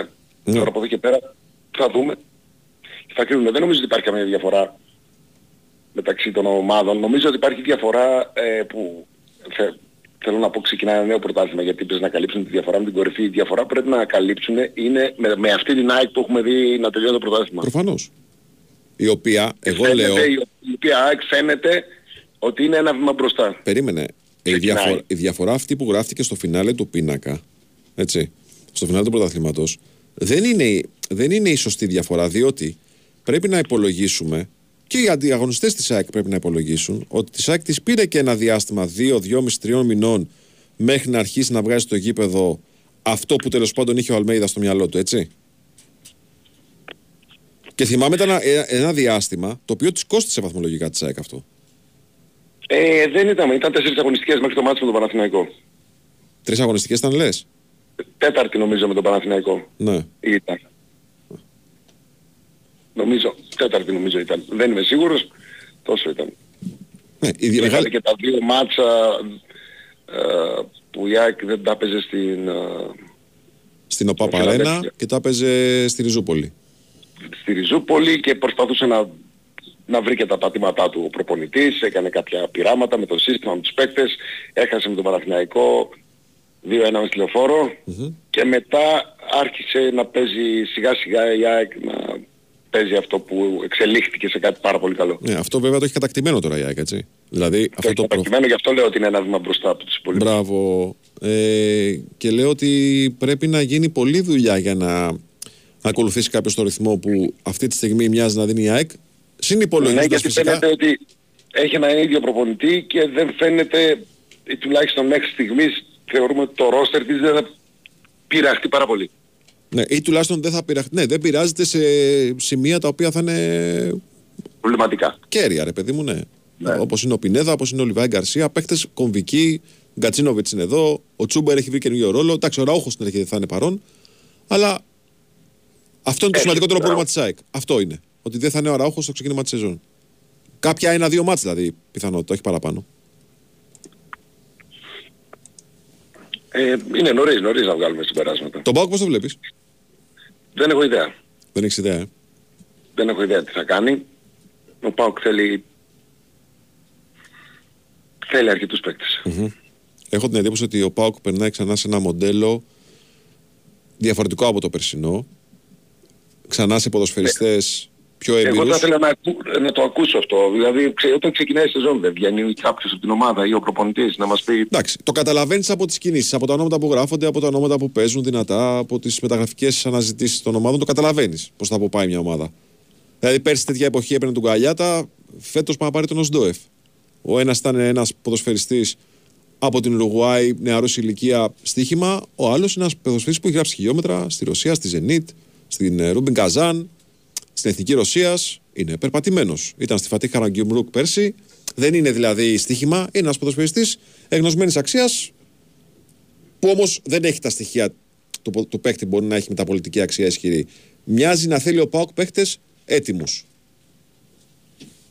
Θέλω να δω πώς θα παίξει κιόλας. Δηλαδή, θα σου πω ένα, ένα σενάριο και γιατί το λέω αυτό. Δηλαδή, έχει, έχει διάφορους καλούς νεαρούς παίκτες ο, ο ΠΑΟ και κάποιους από αυτούς ίσως όλους διεθνείς. Είτε στην πρώτη, είτε στην πρώτη, στην εθνική ομάδα των ανδρών τέλος πάντων, είτε πιο κάτω. Τώρα, τώρα να τους έχουμε όλους αυτούς στην πρώτη ομάδα, να, έχουμε, να πάρουμε έμπειρους. Λέω εγώ. Ναι. και τελικά οι διεθνείς Κωνσταντέλια Κουλιαράκης π.χ. να μην είναι παίκτες που στηρίζεται η ομάδα και να είναι στον πάγκο και να μπουν κάποιοι άλλοι, λέει κάτι. Το να τους στηρίξουμε, να είναι από την αρχή μέσα και δίπλα σε αυτούς και άλλοι δύο, είναι κάτι άλλο. Ας υπάρχουν και οι έμπειροι που θα πάρουμε από έξω. Γι' αυτό θέλω να σου πω. Το θέμα είναι και πώς θα ξεκινήσει και ποιοι παίκτες θα χρησιμοποιηθούν. Και Με ένα πράγμα παίρνουμε. Ναι, πάντως και στο κομμάτι του Center έτσι, π- πήγε, τουλάχιστον τώρα προς το παρόν έχει παγώσει το θέμα, πήγε σε μια λύση, μια περίπτωση ποδοσφαιριστή, ακριβή, με χιλιόμετρα στο καμπιονάτο, του Γκαμπιαντίνη, ο οποίος υπήρξε και διεθνής στην εθνική ομάδα της Ιταλίας. Δεν πήγε δηλαδή σε κάποιο ποδοσφαιριστή ε, νεαρός σε ηλικία. Πάει σε έτοιμες Ναι, λύσεις. Δεν θέλει νεαρό στην ηλικία γιατί αρκετά χρόνια τώρα ο ΠΑΟΚ έχει ένα... Θέλει ρε, το εύκολο γκολ το οποίο λείπει από τον ΠΑΟΚ. Έτσι. Λείπει εδώ και 2-3 χρόνια. Δεν λείπει. Οπότε μπο- μπορεί να θέλει να λύσει το πρόβλημα. Σου λέει φάση δημιουργώ, το εύκολο γκολ δεν το έχω μέχρι στιγμής. Και οπότε φαντάζομαι με αυτά που βλέπω ότι ποντάρει να πάρει ένα παίκτη που να του λύσει το, το, το εύκολο γκολ και τα άλλα θα τα βρει. Παναθηναϊκό μέχρι Έτσι, στιγμής, έτσι μου φαίνεται. Παναθηναϊκό μέχρι στιγμής τι μπορείς να πεις, έχεις παρακολουθήσει καθόλου το πώς κινείται; Δεν ξέρω αν τα ξέρω όλα, για κάνε μου μια σούμα. Λοιπόν, Τζούρισιτς είναι ένας Ναι, ναι. ποδοσφαιριστής που έχει αποκτηθεί. Ε, Δεκάρι από, με καπ- καριέρα στο καμπιονάτο. Ε, Μλαντένοβιτς αριστερό μπακ με Ναι. πολύ καλή, καλή εικόνα επιθετικά. Πάρα πολύ καλή εικόνα επιθετικά. Ναι, ναι, τα ξέρω αυτά. Πολύ Λέω πως κάνω δραστήριος. κάτι, γι' αυτό ρωτάω. Ο Ζέκα έχει γυρίσει πίσω. Ναι, ναι. Έτσι. Αυτά Ε, είναι δηλαδή, δεν χάνω κάτι. Όχι. Στόπερ ψάχνει τώρα, στόπερ ψάχνει να πάρει γιατί. Ναι, οκ. Αυτά τα ήξερα. Νόμιζα ότι έτσι που με ρώτησες ότι κάτι έγινε σήμερα και το έχασα. Όχι, όχι, όχι. Μέχρι στιγμής δεν έχει γίνει κάτι. Ναι, Ωραία. Ε, για μένα είναι λίγο αίνιγμα το, ο, ο, ο φετινός Παναθηναϊκός. Θέλω να δω το, πώς θα πάει ο τρίτος χρόνος. Ο δεύτερος δεν ήτανε. Ήταν μια φυσική εξέλιξη, Μμμ. να σου πω την αλήθεια.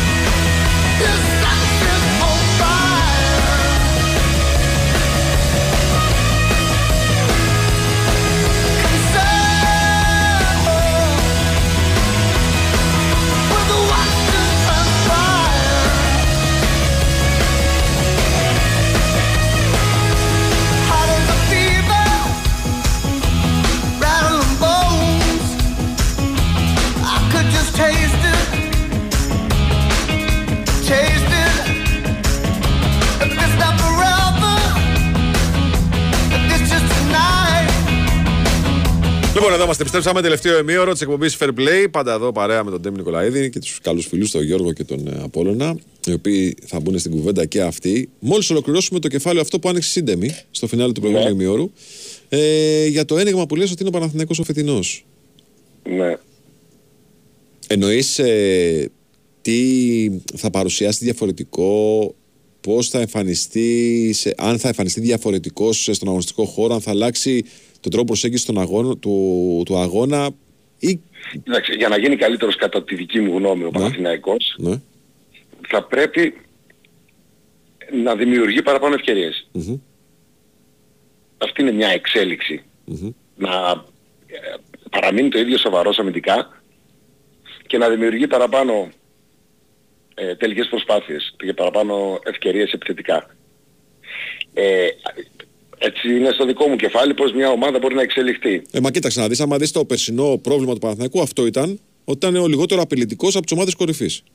Από Ναι, όλες τις απ' την ομάδες. άλλη, θέλω να το δω αυτό. Θα γινει ή θέλουμε να πάρουμε ποιοτικότερους παίκτες, να κρατήσουμε το ίδιο στυλ, την ίδια ε, στιβαρή α, άμυνα που έχουμε και με τις ίδιες ευκαιρίες γιατί αυτό είναι το ποδόσφαιρό μας, οι παίκτες μας θα είναι πιο ποιοτικοί και θα σκοράρουμε περισσότερο. Α, σε αυτό το επίπεδο λες. Ναι. Ναι.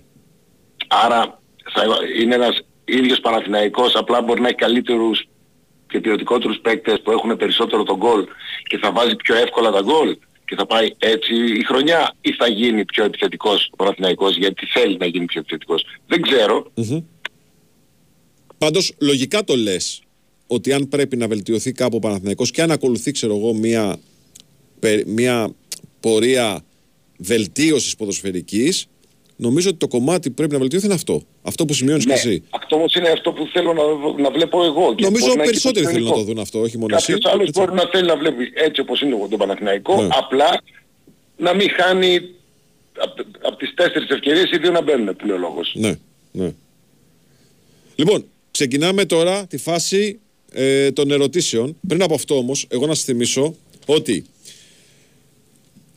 αν είσαι στο νίκη και πιστεύεις ότι δεν δικαιούσε την επιδότηση φωτοβολταϊκού στη στέγη, μην απογοητεύεσαι, γιατί υπάρχει επιδότηση ήρων με το Iron Solar Generous για να μπορείς να έχεις την οικονομία ενός φωτοβολταϊκού χωρίς εγκατάσταση από την επόμενη κιόλα μέρα, ακόμα και αν μένεις στο νίκη. Δοκίμασε το δωρεάν για 6 μήνες. Iron Solar Generous, μένεις ήρων, μένεις ήσυχος. Καλείς στο 18228 ή μπαίνεις στο iron.gr ή επισκέπτεσαι ένα κατάστημα Iron και μαθαίνεις περισσότερα. Λοιπόν, ξεκινάμε, φίλε, τις ερωτήσεις. Και επειδή είμαστε καλοί οικοδεσπότες, ε, από τους φιλοξενούμενους φίλους μας. Γιώργο, δεν θες εσύ να πεις τίποτα; Μετά, έχεις track, Γιώργο. Πιο κοντά στο μικρόφωνο, Γιώργο, δεν, πη- δεν έχει ρεύμα το μικρόφωνο, μπορείς να πλησιάσεις με χωρίς φόβο. Κοντά, κοντά, είναι φίλος στο μικρόφωνο, δεν είναι. Μετά. Ε, το σκέφτομαι. Το σκέφτεσαι, εντάξει. Ο Απόλλωνας όμως, ο οποίος είναι έμπειρος, έτσι. Ε, Ντέμι, καλησπέρα. Ο Απόλλωνας είμαι. Για κάτι ακόμη, συγγνώμη που σε αγαπάω ακόμη. Κοίτα να δεις τώρα, εγώ δεν θέλω να σου κάνω ερώτηση, αλλά επειδή έχω μεγαλώσει ποδοσφαιρικά, έχουμε μια ηλικία, ε, ίδια ηλικία πάνω κάτω, και επειδή σε έχω ζήσει έτσι, θέλω να μου πεις πραγματικά, καταλαβαίνω ότι γουστάρετε να βάζετε γκολ στις ποδοσφαιριστές ε, σε μεγάλα μάτς.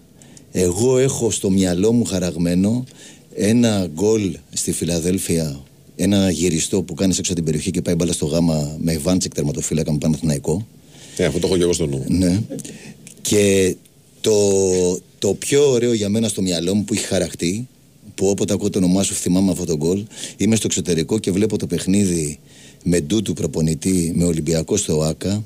Δεν τον έβαλε σήμερα στη λίστα με τους προπονητές που, το, που του έχουν μείνει. Για πες, θα το πω παρακάτω. Ναι, ναι, άκου τώρα, Ντεμή. Και είμαι και βλέπω το παιχνίδι στο εξωτερικό, αεκτζίδες με Ολυμπιακούς μαζί. Εσύ έχεις ένα τραυματισμό και μπαίνεις μια αλλαγή. Μέση, στο- μέση, μέση. Στο 60. Όχι μέσα, όχι μέσα. Είναι μια φλάση στον πάω και θα πάτε. Αθλάς είχες. Ναι, τέλος πάντων έχεις ένα τραυματισμό, δεν ξεκινάς. Έτσι, με αυτή την προπονητάρα που εγώ τον γούσταρα πολύ αυτό το Ρουμάνο, τέλος πάντων. Και μπαίνεις μέσα και η αντίδραση των άλλων που βλέπουμε το παιχνίδι μαζί Ολυμπιακοί είναι ότι όχι αυτόν τώρα. και στην επόμενη φάση κάνει μια κάθετη ο Σαβεύσκη και πετάγεσαι και κάνεις αυτό το τσιμπιτό και κοπανάνε κεφάλι με κεφάλι οι άλλοι, να μην πω τα ονόματα. Από όλα να είμαστε στο ραδιόφωνο. Ναι, και έχω πέσει κάτω. Θέλω να μου πεις ποιο είναι για σένα το πιο ωραίο γκολ από αυτά τα δύο. Κοίτα τώρα τι, τι είπες. Φαντάζομαι είναι αυτά τα δύο που σου μείνανε σένα. Εγώ τι έχω πει στο παρελθόν θα επαναλάβω. Ναι. Το πιο ωραίο γκολ που έχω βάλει και δύσκολο και τα λοιπά είναι στο Βάνδινγκ αυτό που είπες μέσα στη Φιλαδέλφια. Ναι.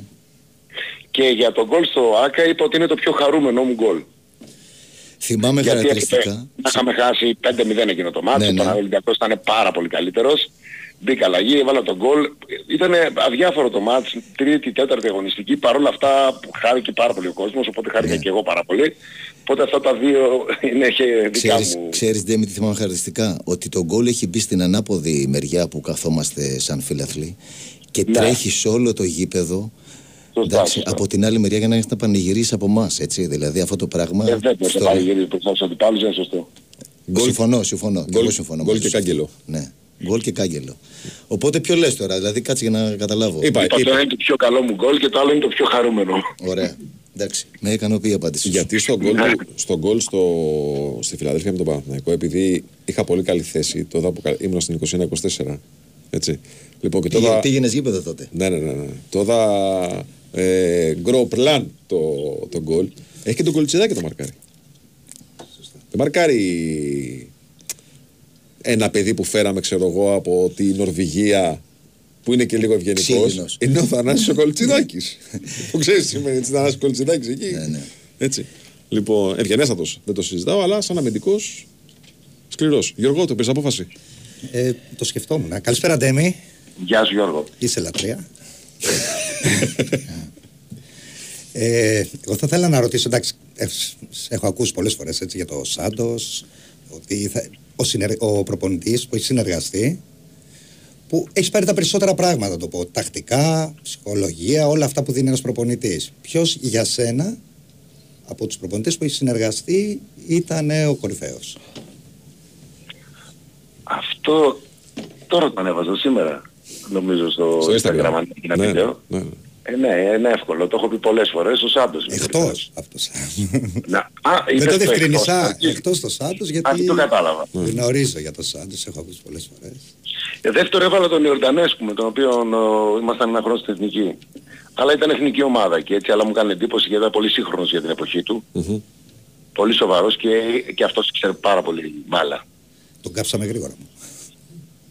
Ε, άρρωστη, Ναι, εποχή, ναι. άρρωστη εποχή τότε. στην- Έφυγε, έφυγε μέσα σε 9-12 μήνες. Άρρωστη εποχή τότε. Πολύ γρήγορα. Ευχαριστώ. Λοιπόν, φίλε, ερώτηση. Αν είχες τη δυνατότητα, λέει, ποιον θα έβαζες βασικό στην ΑΕΚ, το Χουάνγκ, το Μπέρεθ ή το Σιμάνσκι; Έναν από τους τρεις. Ναι. Ξέρω την αδυναμία σου στον Κορεάτη, την ξέρω την αδυναμία σου. Ναι. Αλλά θα- αλλάζεις εντεκάδα, βγάζεις το Σιμάνσκι την εντεκάδα της ΑΕΚ. Ε, σε μια φανταστική δεκάδα μπορεί να βάζει το Χουάνγκ. Εγώ λέω ότι είναι υπερβολή, τουλάχιστον και το ελληνικό πρωτάθλημα, Χουάνγκ και Πινέδα στην ίδια δεκάδα. Εγώ νομίζω ότι κάνουν την ίδια. Ο Χουάνκ νομίζω είναι λίγο πιο τεχνίτης. Πιο αμυντικός ο Χουάνγκ. Πιο Λίγο αμυντικός πιο- λες. Ναι, ναι, είναι λίγο πιο αμυντικός. Εγώ θα βάζα, επειδή θέλω να βγει το μάτς 7-6, 6-4 κτλ. θα έβαζα ό,τι πιο επιθετικό υπήρχε μέσα. Θα έπαιρνες για τρίτο στόπερ στην ΑΕΚ. Για τρίτο στόπερ στην ΑΕΚ. Μαυροπάνο ή Χατζηδιακό. Πρέπει να ξέρω ποιοι είναι οι, οι προηγούμενοι, οι διπλανοί του. Είναι αυτοί που υπάρχουν Αυτοί που υπάρχουν ήδη. τώρα. Αυτοί που υπάρχουν τώρα, ναι. Α, οκ. Καταρχάς δεν ξέρω αν είναι... Δεν μπορώ να τον ονομάσω έναν από τους δύο τρίτο στόπερ. Αυτό θα σου λέγα και εγώ. Γι' αυτό τονίζω το τρίτο στόπερ. Γιατί και οι δύο νομίζω παίζουν και ε, στην πρώτη διάδα. Ναι, ακριβώς. Οπότε δεν θα πρέπει να από τους δύο γιατί θα έπρεπε να είναι βασικός. Εκτός και αν είχα τρεις στο ίδιο επίπεδο. Είναι πολύ καλοί παίκτες και οι δύο. Αλλά είναι διαφορετικοί. Δηλαδή, ο ένας είναι πιο aggressive, έχει μεγαλύτερη δύναμη, πάει πιο γέρα πάνω στον αντίπαλο. Ο άλλος είναι πιο cool, γι' αυτό ταιριάζουν και μαζί και κάνουν καλό δίδυμο στην τεχνική. Ναι, ακριβώς αυτό. Είναι, είναι δίδυμο γιατί συμπληρώνει ο ένας τον άλλον. Έτσι. Ναι. Και τον έχει βοηθήσει πολύ το Χατζηδιάκο λόγο και το γεγονός ότι παίζει πολλά μάτς και δεξί, back στην Ολλανδία. Και τον έχει, κα- τον έχει εξελίξει ακόμα περισσότερο αυτό το ταλέντο που έχει με την μπάλα στα πόδια. Είναι ακόμα καλύτερος. Ε, Έχω τε- τον Χατζηδιάκο, επειδή δεν τον βλέπω και συχνά,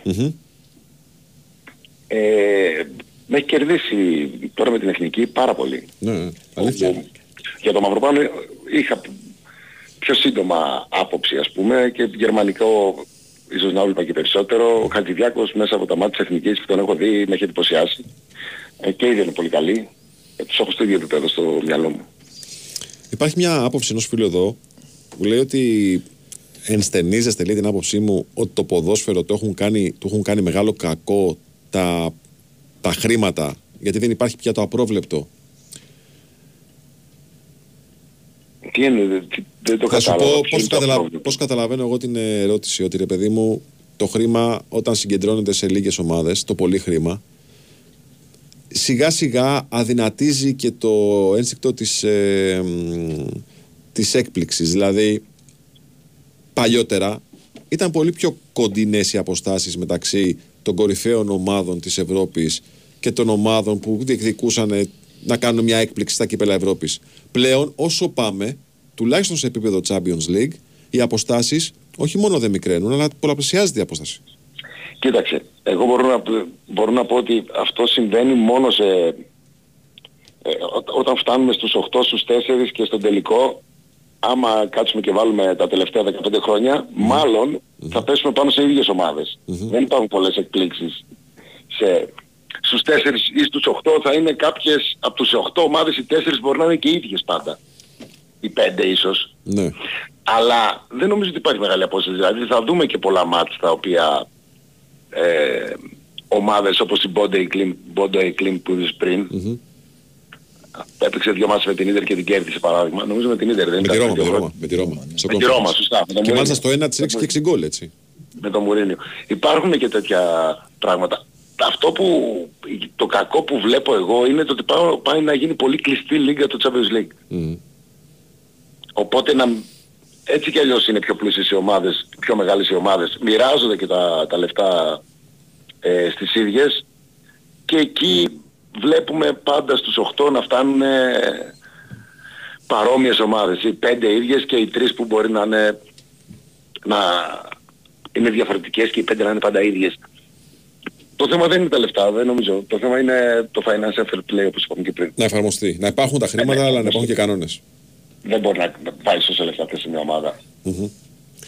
Ε, Είχες το Μανθάνο στην Ατλέτικο προπονητή; Ναι, αυτόν είχα. Ε, το είπες με μια ιδέα αυτό; Όχι, Α, όχι, όχι. ε, γιατί έτσι ακούστηκε. Συγγνώμη, δηλαδή, ναι, αυτό. Όχι, όχι. Λοιπόν, με, μας ρωτάει ένας φίλος εδώ, τι γνώμη έχεις για τον ε, Μανθάνο; Προπονητικά.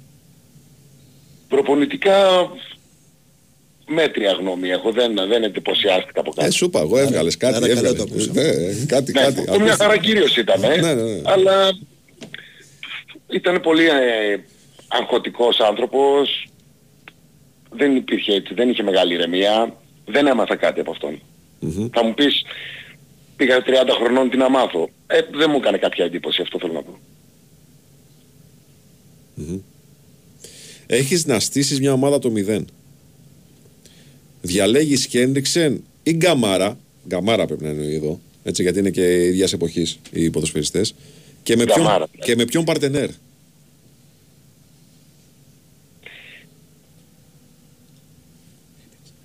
Πάλι για στόπερ μιλάμε, σωστά; Ε, βέβαια, ναι. Παρτενέρ του Γκαμάρα.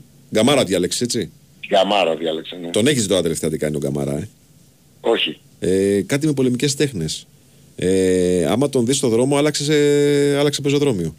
Σε κλουβιά και τέτοια. Ναι, μπαίνει τέτοια. Κάνει MMA, κάνει τέτοια πράγματα. Ναι, γίνει θηρίο. Ε, ήταν θηρίο. Ναι, ήταν, αλλά τώρα παράγινε. Παράγινε. Δύσκολο, θα χάσω πολύ χρόνο να σκεφτώ ποιο θα βάλω δίπλα του. Το Van Dijk. Το Van Dijk, ε. Ναι. Ναι. Θηρίο επίσης. Ψηλός. Ένα, ένα με την μπάλα στα πόδια και ένα ψηλό. Ε, ναι, οκ, είναι μια ενδιαφέρουσα επιλογή. Ε, Ένας άλλος φίλος λέει ότι διαφωνεί μαζί σου.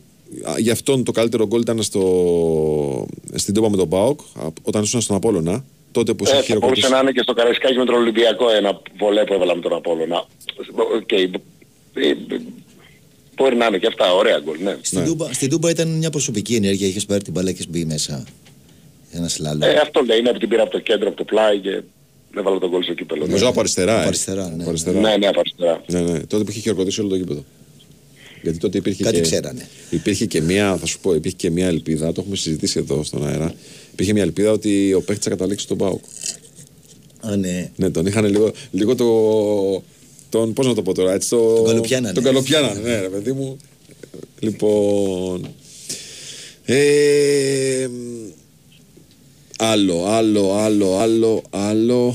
Ε, Πήραν λέει μια απόφαση στην Premier League να, διαφ- να απαγορεύσουν τη διαφήμιση τυχερών παιχνιδιών. Παιδιά, αυτό εμείς γιατί να το σχολιάσουμε εδώ; Εμείς για ποδόσφαιρο μιλάμε τώρα, για τα εμπορικά. Θα ξαναδούμε λέει τελικό Πόρτο Μονακό.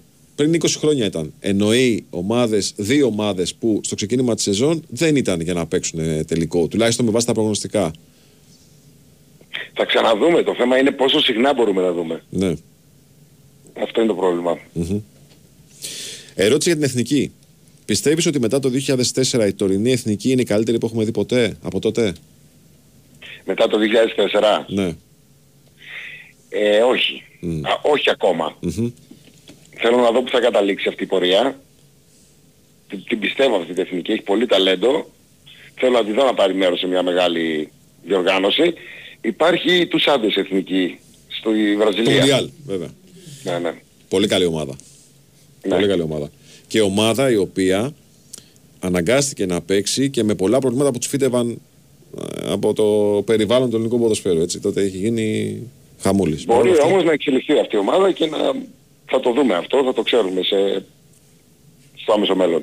Ντεμή, να σε ρωτήσω κάτι. Πιστεύεις ότι που πλαισιώνουν ότι είσαι ποδοσφαιρικό θράσος ότι παίζουν στο εξωτερικό άλλου. Ε, ναι, νομίζω τώρα είχαμε κάνει πιο βάει. Ναι, στο μάτς. πρώτο, στο πρώτο ημίωρο. Ναι, στο πρώτο ημίωρο, ναι. Ότι αποκτούν, ε, μεγαλώνει η προσωπικότητά τους, ε, αγω- αγωνίζονται στο εξωτερικό, γυρνάνε πιο έτοιμοι, έχουν συνηθίσει να παίζουν ε, μεγάλα μάτς. Τώρα θα παίζει σε γερμανικό πρωτάθλημα ή αν παίζει στην Αγγλία, γενικότερα στο εξωτερικό. Έχει να κάνει Ντέμι και με την προετοιμασία. Τι είδους προετοιμασία κάνουν. Όχι. Καμία σχέση. Η προετοιμασία δεν είναι τόσο σημαντική. Το, ο ρυθμός είναι σημαντικός. Δηλαδή, βλέπεις τους παίκτες στην Ελλάδα, στο αγγλικό πρωτάθλημα, αν δεν είναι από πρωτάθλημα Γαλλίας ή Γερμανίας, που νομίζω η ένταση είναι αρκετά υψηλή, ε, δυσκολεύονται πάρα πολύ στο αγγλικό πρωτάθλημα. Πρέπει να περάσει ένας χρόνος για να... Ο ρυθμός είναι πάρα πολύ ε, έντονος εκεί. Δεν νομίζω ότι είναι μόνο απλά μια προετοιμασία. Είναι η καθημερινότητά τους και αυτό βγαίνει στα παιχνίδια. Είναι η ένταση της κάθε προπόνησης. Οπότε τα μάτια εκεί είναι πάρα πολύ γρήγορα και δυσκολεύονται όλοι οι ποδοσφαιριστές εκεί. Εκτός ίσως λιγότερο δυσκολεύονται άλλοι και Δεν ξέρω αν θα απαντήσεις, αλλά είναι μια πολύ ωραία ερώτηση που δεν θέλω να την κάνω. Υπήρχε κάποιος συμπαίχτη στην καριέρας σου που ήθελε να τον πλακώσει ψηλό. Είμαστε ρε παιδί μου λίγο κουσκουσιάριδες σαν λαός. Μας αρέσουν αυτές οι ερωτήσεις. Δεν απαντάει. δυσκολεύομαι να βρω. Άρα μπα- μάλλον δεν θα βρω. Θα μου ήταν πολύ εύκολο κεφάλι αν το είχα. Δεν νομίζω. Όχι, ε. Μπα. Ε, ούτε αντίπαλος δεν μου έρχεται. Θα μου έρχεται συμπαίκτης. Δεν είχες κανένα αντίπαλο που να μισούσες; Όχι, όχι, ε; όχι. όχι. Πιο πολύ διαιτητές ίσως. Ναι, ναι, διαιτητές σίγουρα. Καλά. Εντάξει, παιδιά, την εποχή εκείνη τώρα. Ε, Εμείς γελάμε. Την εποχή εκείνη όμως. Πραγματικά Ήταν έβλεπες, πολύ έβλεπες ψηλά, πράγματα στο γήπεδο τα οποία πραγματικά. Υπάρχουν τα βίντεο, μπορεί να τα, δουν, και- να τα δει και Σε σήμερα. ο κόσμος. εξοργίζαν έτσι. Εντάξει, ναι, λες τι ασχολούμαι, τι ασχολούμαι τώρα. Και πόσο μάλλον να παίζεις κιόλας μπάλα έτσι. Εντάξει, ε, μυθικά, μυθικά πράγματα. Τι λείπει περισσότερο από τη σημερινή εθνική τιμή, ρωτά ένας φίλος. Ε, η συχνότητα των γκολ που βάζουν οι επιθετικοί μας εκεί που παίζουν και θα πρέπει να τη μεταφέρουν και στην εθνική. Δουβίκας πάει πολύ καλά στο εξωτερικό. Παυλίδης και βάλει και γκολ. Παυλίδης, Γιακουμάκης. Αν μπορέσουμε και τα γκολ αυτά τα φέρουμε μέσα στην εθνική, που θα τα φέρουμε πιστεύω, θα πάμε καλύτερα. Ντέμι έχει να κάνει. Δεν είναι νομίζω- θέμα των παιδιών θέλω να πω. Είναι, ξέρεις, Να και βγει από το- την ομάδα μέσα το παιχνίδι. Ναι, έχει, Ναι, να, ναι, ναι. έχει να κάνει με το ποιου τους φέρνουν την μπάλα μες στην περιοχή, λες. Μια χαρά είναι οι παίκτες γύρω-γύρω, πάρα πολύ καλοί. Η πάσα που κάνει ο Μπαγκασέτα παιδιά στο μάτς με την Ιρλανδία. Ναι, είναι, είναι καταπληκτικό. Είναι 20 εκατομμύρια συμβόλαιο. Δηλαδή ε, δεν υπάρχει αυτή η πάσα. Αφού θα έρθει στην ΑΕΚ του χρόνου, τι 20 εκατομμύρια. Ε, θα έρθει στην ΑΕΚ, το έχεις δεμένο; Ε, πώς δεν το έχω. Το έχεις δεμένο. Μάλιστα. Αποκλειστικό. Βάλε ένα, με- βάλε ένα μετρήτηκα ο Μπαγκασέτα στην ΑΕΚ του χρόνου. Ε, είχες, μι- είχες κάνει δήλωση στο αεροδρόμιο τότε ότι πάμε να το πάρουμε το Euro; Όχι. Είχα... Ήταν η σειρά μου να μιλήσω πριν το μάτς με την α, Ισπανία νομίζω και είχα πει στη συνέντευξη τύπου γιατί οι Δανείοι που το πήρανε Το 92, ναι. όσο καλύτερη ομάδα ήταν από εμάς όλα γίνονται. Αχα. Κάτι είχε αρχίσει να δουλεύει. ε, Για Κάτι, έχει- προβλέψει. κάτι, παιδιά. Δεν γίνονται τυχαία αυτά. Δεν γίνονται τυχαία αυτά. Ειδικά ήταν με δεύτερο μάτς η Ισπανία. Ναι. ναι. Εντάξει και ε, είναι και μετρημένος ο Ντέμις, δηλαδή δεν είναι να πει φανφάρες. Όχι, όχι. Έτσι, είναι μετρημένος. Λοιπόν, εντάξει, νομίζω ότι είναι προφανής η απάντηση σε αυτή την ερώτηση. Θα προτιμούσες να βάλεις τρία γκολ σε ένα μάτς αλλά να χάσει η ομάδα σου ή να, βάλει, να βάλεις ένα στο 90 για να κερδίσει; Τι συζητάμε τώρα. Το γκολ το νικητήριο, ρε φίλε, υπάρχει πιο μεγάλο. Πιο, μεγάλο, πιο μεγάλη έκρηξη χαράς από αυτό; Γκολ στο 90 και κέρδισες. Να είπατε ότι έπαιζα γιατί έκανα χαρούμενο τον κόσμο. Ναι. Πού θα ήταν, ο κόσμος θα γινόταν χαρούμενος αν έβαζα εγώ τρία γκολ; Όχι. Αν το βάζαμε, δεν το έβαζα στο 90 όμως, η χαρά θα ήταν πολύ μεγαλύτερη. Άρα, Έλα, μία τελευταία γιατί κλείνουμε. Ντεμή, ένα τελευταίο. Πες μου μετά Βρήκε το... φόρα αυτός, ε. Ναι, Πήρε τώρα. φόρα Έλα να σου πω, πες μου μετά το, το γκολ που ησυχάσε εκεί στη Ρωσία, αυτό το, το μυθικό που πλασάρεις και δεν μπαίνει μπαλά μέσα. Η με το Λακούβα, πατέρα. η Λακούβα. Η Λακούβα, ναι. Ναι. Πότε κοιμήθηκες μετά, γιατί εγώ κοιμήθηκα μια εβδομάδα μετά, δεν ξέρω εσύ πότε κοιμήθηκες. Εγώ δεν ε, το έχω πει 100 φορές, που δεν μου κοστίζει καθόλου αυτή η ευκαιρία. Εγώ ήμουνα ε, στεναχωρημένος γιατί με κράζαν όλοι.